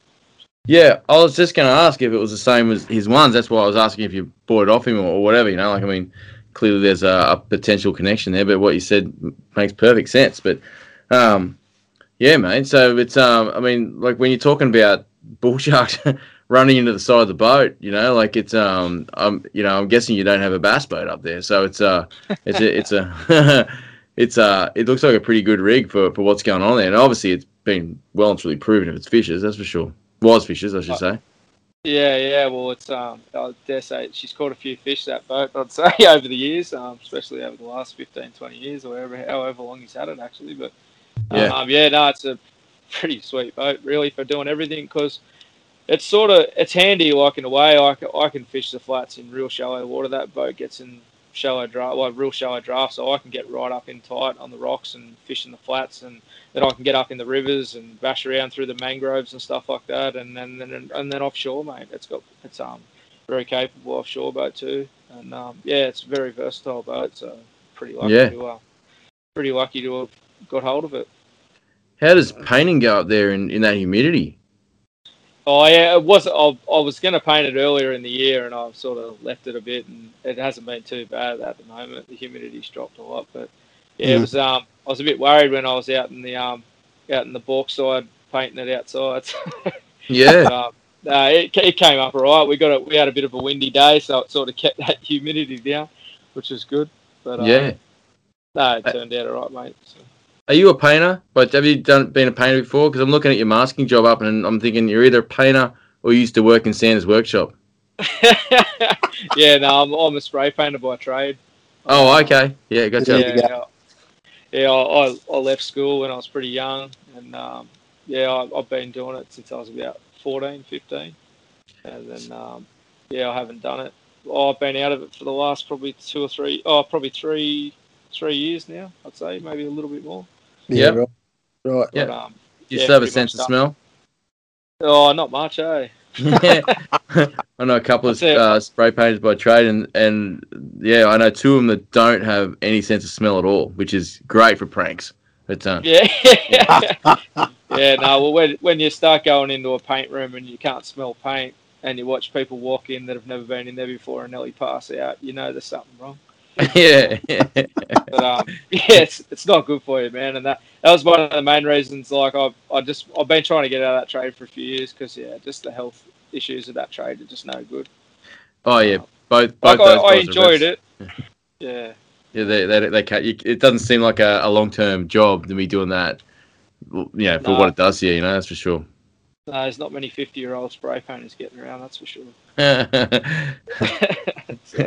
But um, No. yeah, no, I just it, it, yeah, not a good thing to do. I don't reckon, and um, I've always tried to get out of it. But I, I, I enjoyed it too. I liked the um, I don't know, it was pretty rewarding sort of job.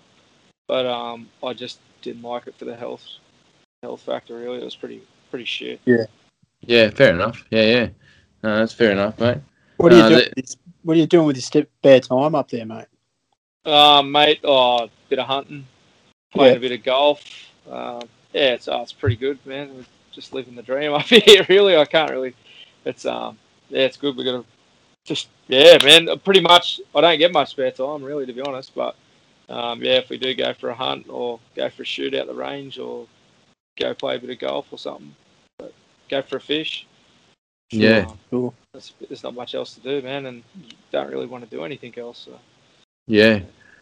So Dean, with the people that uh, are following on Instagram, mate, um, is there a Instagram page for uh, for the um, for the outfit and and uh, and your page as well? I guess. Can you can you tell us both of them? I guess it'd be different, right? Different content. Yeah, mate. Yeah, yeah. It's pretty much like we pretty much concentrate on the business page at the moment. Um, there's a Fish's Fly and Sportfishing Instagram page. Uh, we, we post a lot of stuff on there for weekly, and um, we try and get some cool photos and some little videos of the guys, and Yeah. they really enjoy putting it up there. And um, but yeah, there's some pretty cool photos and stuff on there. Some cool videos lately. So yeah, Yeah. have a look on there if you want. But I, I heard you're the uh, you're the media manager for them, mate. Is that right? well, I have a crack anyway. Um, I'm not much of a social media man actually, but yeah, no, I have a go with it. We all sort of have a crack and put a bit of stuff up there every now and again, and we sort of might do one each a week, so or every couple of days, or sometimes every day. Just dep- Yeah. just depends on um, how busy we are, I suppose. But yeah, there's always content going up there, so. so Right. Yeah, right, we're okay. We're gonna we're gonna push it really hard, so yeah, should be some cool stuff going on there over the next year or so. Yeah, right. Okay. I'm just trying to find it for people that.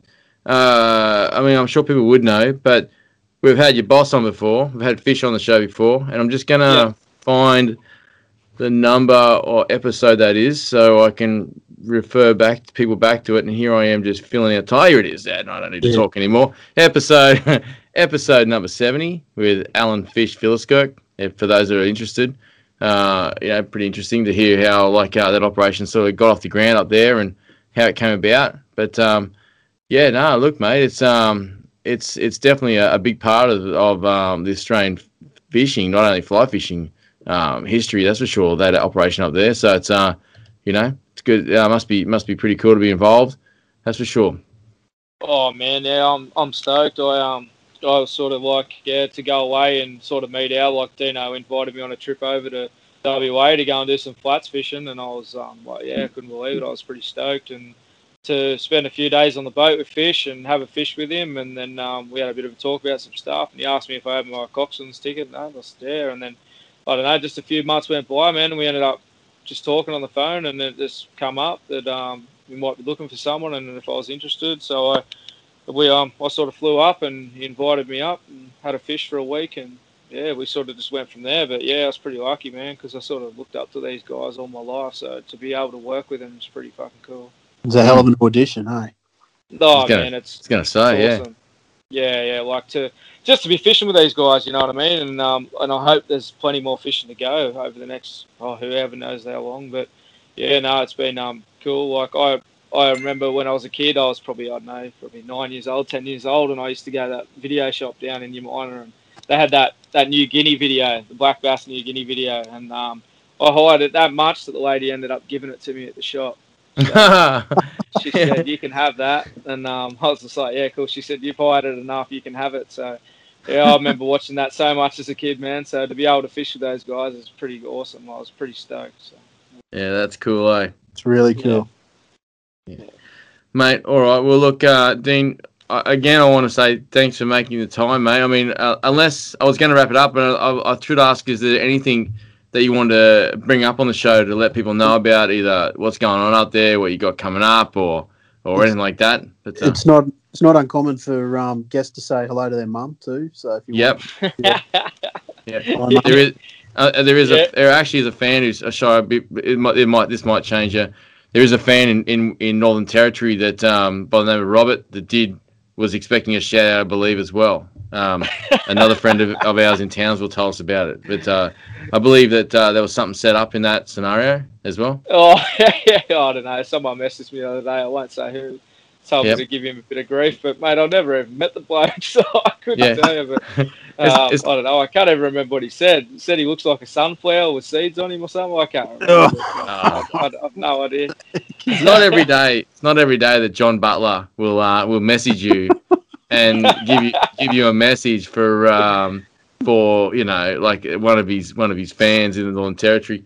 But uh, look, mate, yeah, you, you It's sort of like the, the Dutch rudder of sledging, isn't it? You know, he's gonna Yeah, I was, I was just it was just Yeah. out of the blue, and I thought, yeah, right, mate. no dramas. So, yeah, Nice. um, like his style. he Yeah. does consider this podcast his own little playground there, Batesy. But um, yeah, we got to we got to nip, nip him in the bud. You know, some some degree. You know, can't let him have it all. So yeah. Yeah, sorry. We we have, I guess we on behalf of the intermediate line and all the staff here, Dean, we've got to um apologise that uh, some of the riffraff has uh, made contact to you know to you coming on as a guest. Yeah, he's a naughty boy. Yeah, Yeah, yeah, naughty boy. hmm Bit of fun. yeah, yeah. The whole thing's a bit of fun, mate. Really, at the end of the day. But uh, look, man, is there is there anything you wanted wanted to say? I, I, interrupt, interrupted you poorly, then, mate. I apologise. No, mate, not really. Eh? I just, um, yeah, if you if anyone's keen to go for a fish, man, come up, come for a fish. It's going to be a pretty big thing, I think, over the next few years, and um, we're looking to really push it hard. Like, and um, yeah, we're going to have a good crack at it. So. Um, the fly fishing's incredible. If you're into fly fishing or you want to just get into fishing, you've never done any fly fishing, come up, have a fish. We're um, happy to teach you and teach you whatever we can. Hey, so. Great place to learn. So, so many, so many um, shots to be had, and if um, if sight fishing or or the eat is the um, watching the fly, the fish eat the fly, sort of like the money shot of, of fly fishing visuals, then Weipa is uh, it's got many many opportunities. It's really fucking good. Everyone should do it. Yeah, yeah, for sure, definitely. Mm. All right, then. Well, look uh, again, mate. I really appreciate you making the time, Dean, and uh, we'll we'll wrap this puppy up. I reckon. Yeah, no dramas. Thanks, thanks, fellas. I um, appreciate it. Thanks for coming on, man. Yeah. Yeah. yeah, no dramas. Cool, eh? Yep. Awesome. All right.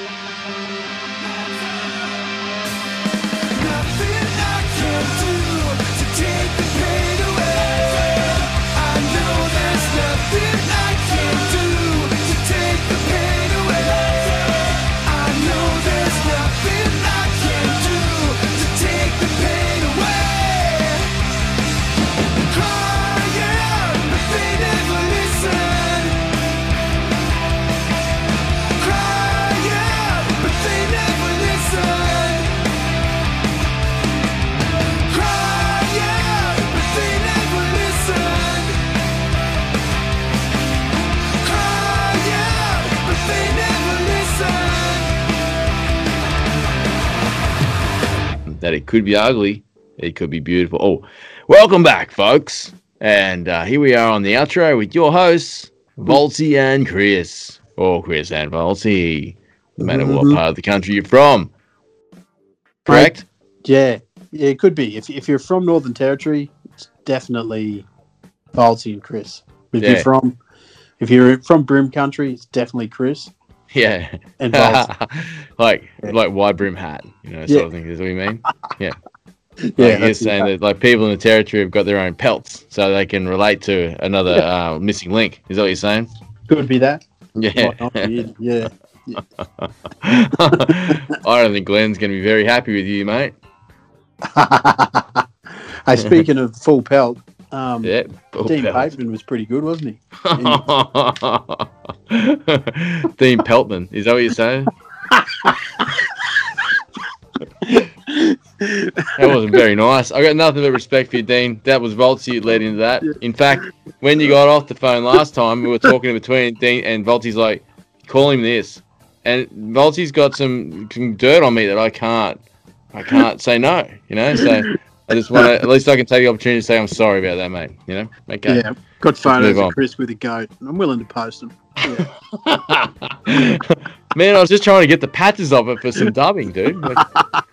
You'll sell anything, mate. yeah, I, I, I had to I had to use both my hands. I had to hang on to it some other way. You know, it's um, get your mind out of the gutter, mate. I was standing Yeah, on its foot. God, Yeah. Uh, yeah, yeah, look, Pe- Peltman is one of the um Oh, come on. one of the, he's a great fisher, and He's you know, probably not going to live that down now. This is probably going to be a running joke for this dude. We've just done it here. I'm sorry, Dean. Such a nice dude, and you just yeah, yeah. Unfortunately.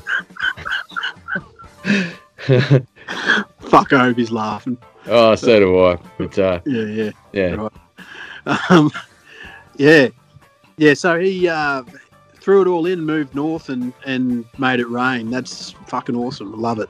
You know, yeah. That's what rap rap songs have been written for less, man. it's true, eh? It's Yeah. true. Yep. Yeah, That's very true. It's the Australian equivalent of moving to the Keys and chasing tarpon. You know, it's um. Yeah. really- yeah, yeah. Yep. Good on him. Yep. And uh, moving to northern Western Australia is like moving to Ibiza, where you get the Pilbara.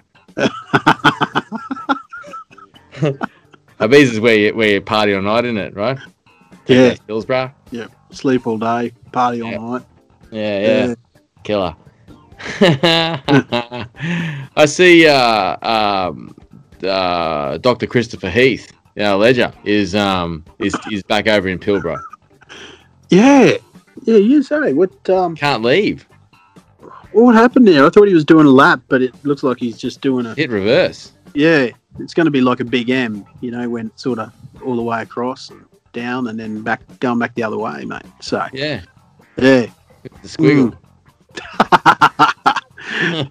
he's living his best life, though, isn't he? And that, that's an overused cliche, but not in his case. You know, Nah, it'd be pretty hard to leave. He, I, I, I thought he was in Melbourne, and he must have just made the decision. You know what? Fuck salmon. I'm Oh. going north. yeah, he was just going fuck these guys. They never wash their hands.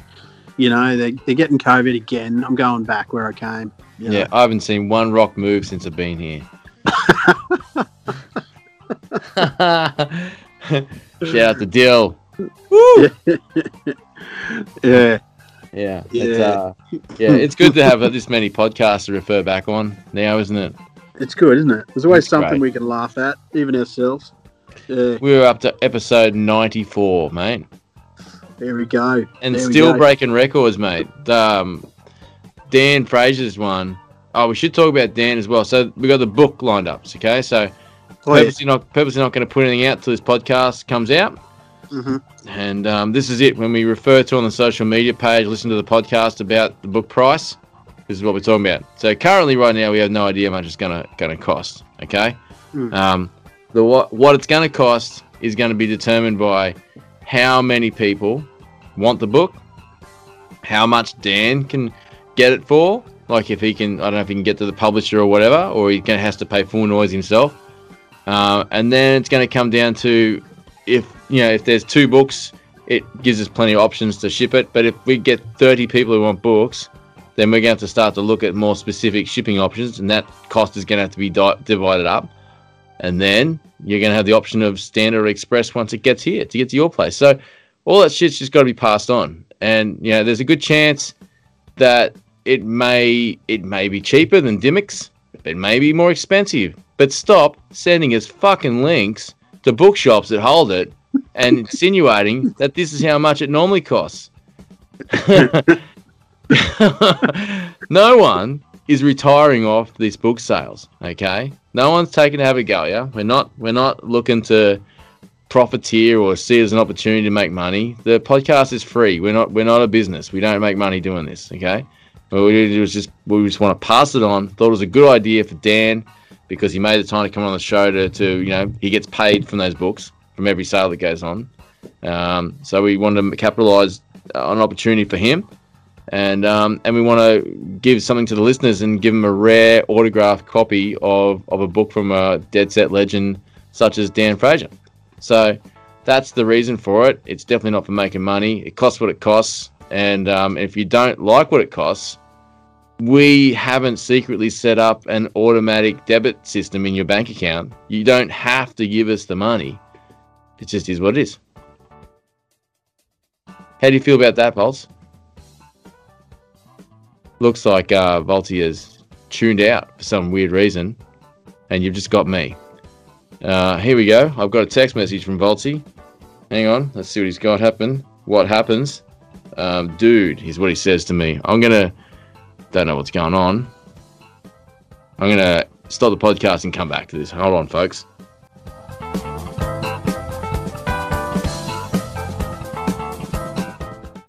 Be dooby dooby dooby. Yeah. Nope, Yeah, mate. nope. Mm-hmm. Okay, now, mate. Yeah, look, I can only totally agree with what everything you've said there, mate. It's um, Dan. Dan is a champion of carp fishing. Um, you know, he's doing us a favour by organising some books and signing them. Um, so there's a lot of learning to be done there, and you know, if it, whatever the price is, if you like it, you like it. If you don't, then get your cheap one, and you know, put it right next to your free podcast, you mongrels. So yeah, the, the alternative is you could just write in it yourself with like you know if you're left-handed use your right hand if you're right-handed use your left hand and Yes. write and just just sign it to yourself say dear cheap bastard Yeah, um, thank you for buying my book yours sincerely Dan Fraser you know? Yeah. you do that Yeah, hope you enjoy your new hobby, saving money. P.S. Try fly fishing. Yes have you enjoyed your hobby of saving money have you thought of tying flies to save money Yeah. you idiot um, P.S. Great sales at Aldi this week. yeah. Spotlight is the best place for materials as well. oh, sure. You can teach yourself to cast. Why pay an instructor? Your time isn't valuable. You're not worth it. Yeah, Fly sure. fishing is so hard. Just can't seem to put the fly in front of them. They don't seem to eat my flies. What is it with the spotlight feathers they don't like? must be the rod. Yeah, yeah, buy a new rod. yeah. Dollar fifty for a hook. what? I'm not made of money. Oh, they're taking the piss for sure, aren't they? Yeah. Yeah. Hot damn. mate, we uh ni- 94 episodes in, mate. We're breaking records. I don't know if I said this before. It started to fluff out a bit with the the internet connection there, but um yeah, Yeah. Da- Dan's looking at breaking a new record, mate, for um for first week potentially. Uh, so we'll see how it goes. By the time you hear this, that, that first week will be over. So we don't know what it's going to be because it's not through. It's middle of the week for us right now. Could Isn't that, yeah? isn't that Could right? everyone do us a favour? Just go clear your cookies, clear out your cookies and your cache. And, No one's and gonna do down. Yeah, go download it again. Get your mum and your wife and your dad, your brothers and your sisters, and maybe even your kids and their teachers, and Yeah. you know, get them all to do it. Yeah, yeah. Um, that sounds smart. Who knows how to de- delete their cookies off their phone, mate? I don't know, mate. Can you delete cookies off your phone? I don't think you can, mate. I don't know. You, you'd be the expert on that. Private browsing mode and all that sort of shit. what is there such a thing? I don't know. Why'd you say it then? I don't know. You you taught me about that. You know. Uh, Oh, okay. Um, yeah, I probably meant just just don't look at what you look like. Look at at a public restaurant. Just look at it in private. That's what I meant. oh yeah, right. Yeah, yeah. Because some of those things are, let's say, questionable. You know, Yeah, yeah. pelt porn or something like that. You know. Pelt, Peltman. Stop it. oh man. Uh, mainly from Russian websites. But uh, like there were some interesting discussions that came up with uh, with Dan Fraser's one, and we talked about Yeah. one of them a little bit during the uh, during the interview with Peltman there. And um, Yeah. God, you got me saying it now. I didn't even mean. I meant Peltman Dean. Um,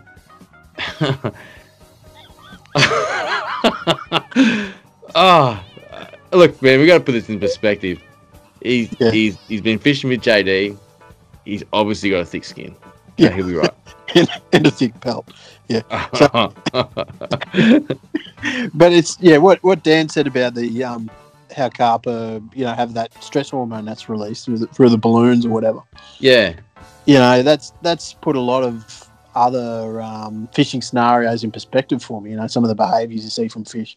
Mm. Um, you know that that sort of I don't know collective feel that sometimes it, you know they the fish in an area are all shut down or whatever, and change their behaviour all of a sudden when they're when they're spooked. Um, you know, we'd be foolish to believe it only applies to carp.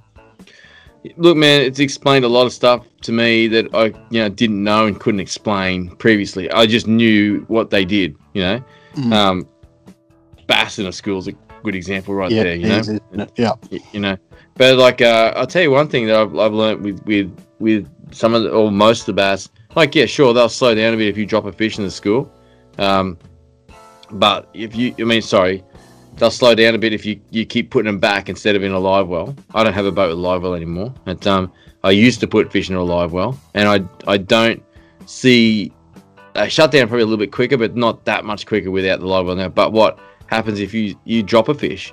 Like just don't even get it out of the water. Like it's on, you drop it while it's still in the school. Yeah. that school does not like that, man. So you know, um, that's really interesting. Like that, I don't know. I don't know what goes on there, but uh, there's two differences there within the same fish and the same sort of stuff. But like what we talked about there with the mack tuna, that's one thing that's always puzzled me. I just can't, couldn't believe that it's, it doesn't. I mean, I've talked about people on the boat, and like it flowed the idea of like a that pheromone or something like that that gets released before. It didn't make sense Mm. that something would just secrete that fast. But if it, when Dan said it's like a balloon that pops and explodes, and it probably has a a certain sort of radius of, of dispersal, dispersion, dispersion. Yeah, no, Persian, yeah, um, yeah, yeah. Well. Yeah, I'll just ask the smartest person I know. Hey, Kat, is dispersion a word? Right there you go. thank you. I I like to use you as my grammar coach, and then you like to double check it with the uh, the experts, right? So he's saying, Yeah, for phonetics and correctness. Yeah. yeah, thank you. Yeah, Mhm. it's- not phonetics, no. No, it's not phonetics. It's a Okay. yeah. It's not a silent H. It's uh, what do you call that H, Cat? A homonym. Yeah. Mm. Mhm, a homonym. Yeah. Yeah. Hymen. Oh, So, so what? Um, you're know when? Um, really showing off, aren't you? Now you, you, yeah. you're divulging into biology. It's Moving not a matter of peer is is the correct word. So anyway, the um, you remember that time we were we were fishing and we had uh, you hooked that long tail, all right, and it went screaming out across the surface and then it come back at us, and then it got we saw that shark coming and it, it, it literally followed the trail of the tuna. That's you know, true. It could not have possibly seen it. It was just too far in front, but. The way it tracked exactly where that tuna had been, it had me wondering, listening to Dan, that perhaps you know, it had homed in on that, um, you know, on some of that that burst balloon, you know, and then just tracked it down and smashed it because it, it literally followed the same path as the tuna for 50 or 100 meters, you know, like Yeah. it was just literally swam where it swam, same bit of ocean, just tracked it, you know. Well, I'll tell you what, man. Uh, I thought you were going to talk about something else that happened on the same day there. That um, okay. Yeah, well, um, you go. I can remember on that that same that same day, I caught another one, um, longtail. Uh, you may remember I was I, I got a picture of me holding a, like a longtail with your hatchery. I remember I lost my Yeah. fly line on a fish previous, then you just said just use that reel. It's got a new line on it. Yeah, um, yeah. So that fish, I remember when we took a picture of that fish, you said you got to clean that thing off. It was foamy. Do you remember that? Like it was just that fish, that particular Oh, fish. Out of all the yeah. tuna I've caught, that thing was foamy as. It looked like someone just rubbed soap all over it. Yeah, right. Do you remember that? Yeah, I do, yeah. I had to dip it in the water to, to clean it off to get it like a, a decent photo of it. It was it was just it was just an ugly photo otherwise. Yeah, yeah. So so I wonder if that is potentially it. You know, um, hard to say. I mean, that thing was obviously producing it while it was out of the water. That foam. Yeah, yeah, yeah. The foam would be some sort of some sort of organic material, you know, mixed with water to, to create the foam. So Mm. it, you know makes sense. Yes, or it was some sort of detergent that we've never seen before. Mermaid detergent Yeah, or something. Mermaid. detergent. Yeah. I mean, there's no wrong answers here. You know. Nah, just just guesses. Yeah. Yeah. Yep. That's the thing as stupid ideas, just stupid people. The, the science behind his success. so I wonder if uh, it, it- you know, I wonder if anyone's listening who hasn't listened to the Dan Dan Fraser episode. And it's not that we're promoting it for any other reason other than it's um was a bit mind blowing. You know, the way his physiology and the way he understood the physiology of the fish that he chases Yeah. was um was fascinating. And um and like as we're talking about now, like a lot of that stuff you could you could easily apply to um, any other type of fishing. You know, which we probably said in the outro. Of the la- we didn't do any outro in the last one, did we? We didn't No. do an analysis. No, we didn't. No, no, we didn't come back with um. God, I can't remember the names of it. We Rocky Outcrop and uh, what was the other one? Spencer Golf. Spencer Golf. I'm Spencer Golf, and this is Rocky Outcrop. We didn't come back with our, our synopsis, Yeah. Yeah. which isn't the right word either, is it? taking yeah learnings. Yeah. That's the, the key one at the moment. Yeah. Yeah. I'm just trying Yeah, but- new words on the podcast, man. Oh, we had a lot of positive feedback about that too from listeners. They really enjoyed that one. Yeah, Must have had two people say something. It was great. You know. yeah, yep. Yeah, absolutely, mate. Um, I got a review here that says, "Hi guys, the show was really good. It was so good that it, it distracted me from the fact that that Volty has poor hygiene." I'm like, Ooh. what? That was a really, really weird review, but um, but but Uh-huh. thanks, Dan. Really appreciate that one. That's a, not Dan Fraser. Um, another Dan. Ironically, from Victoria, where they do have poor hygiene down there, you can tell another outbreak.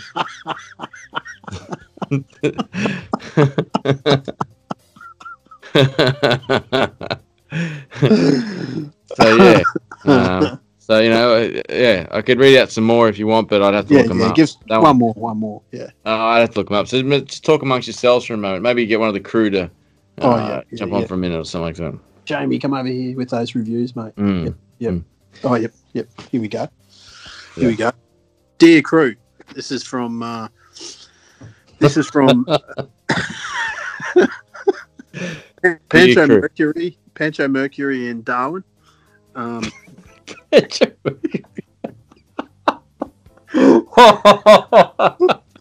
yeah, yep.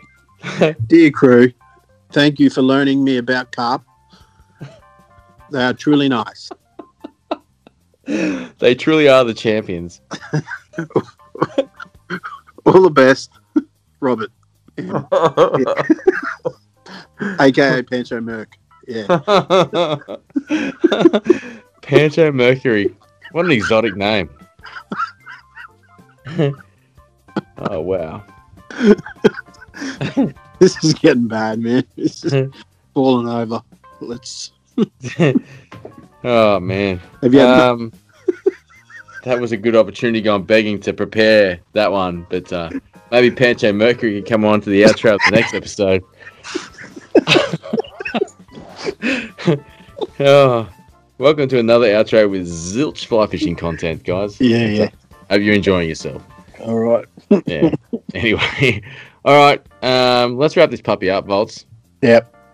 See you next week. Thanks for listening. Did you say see you next week? See you next week. Okay, cool, man. No worries at all. All right. Catch you later, Tiger. Bye. See you, champ. Okay, Kev, you ready?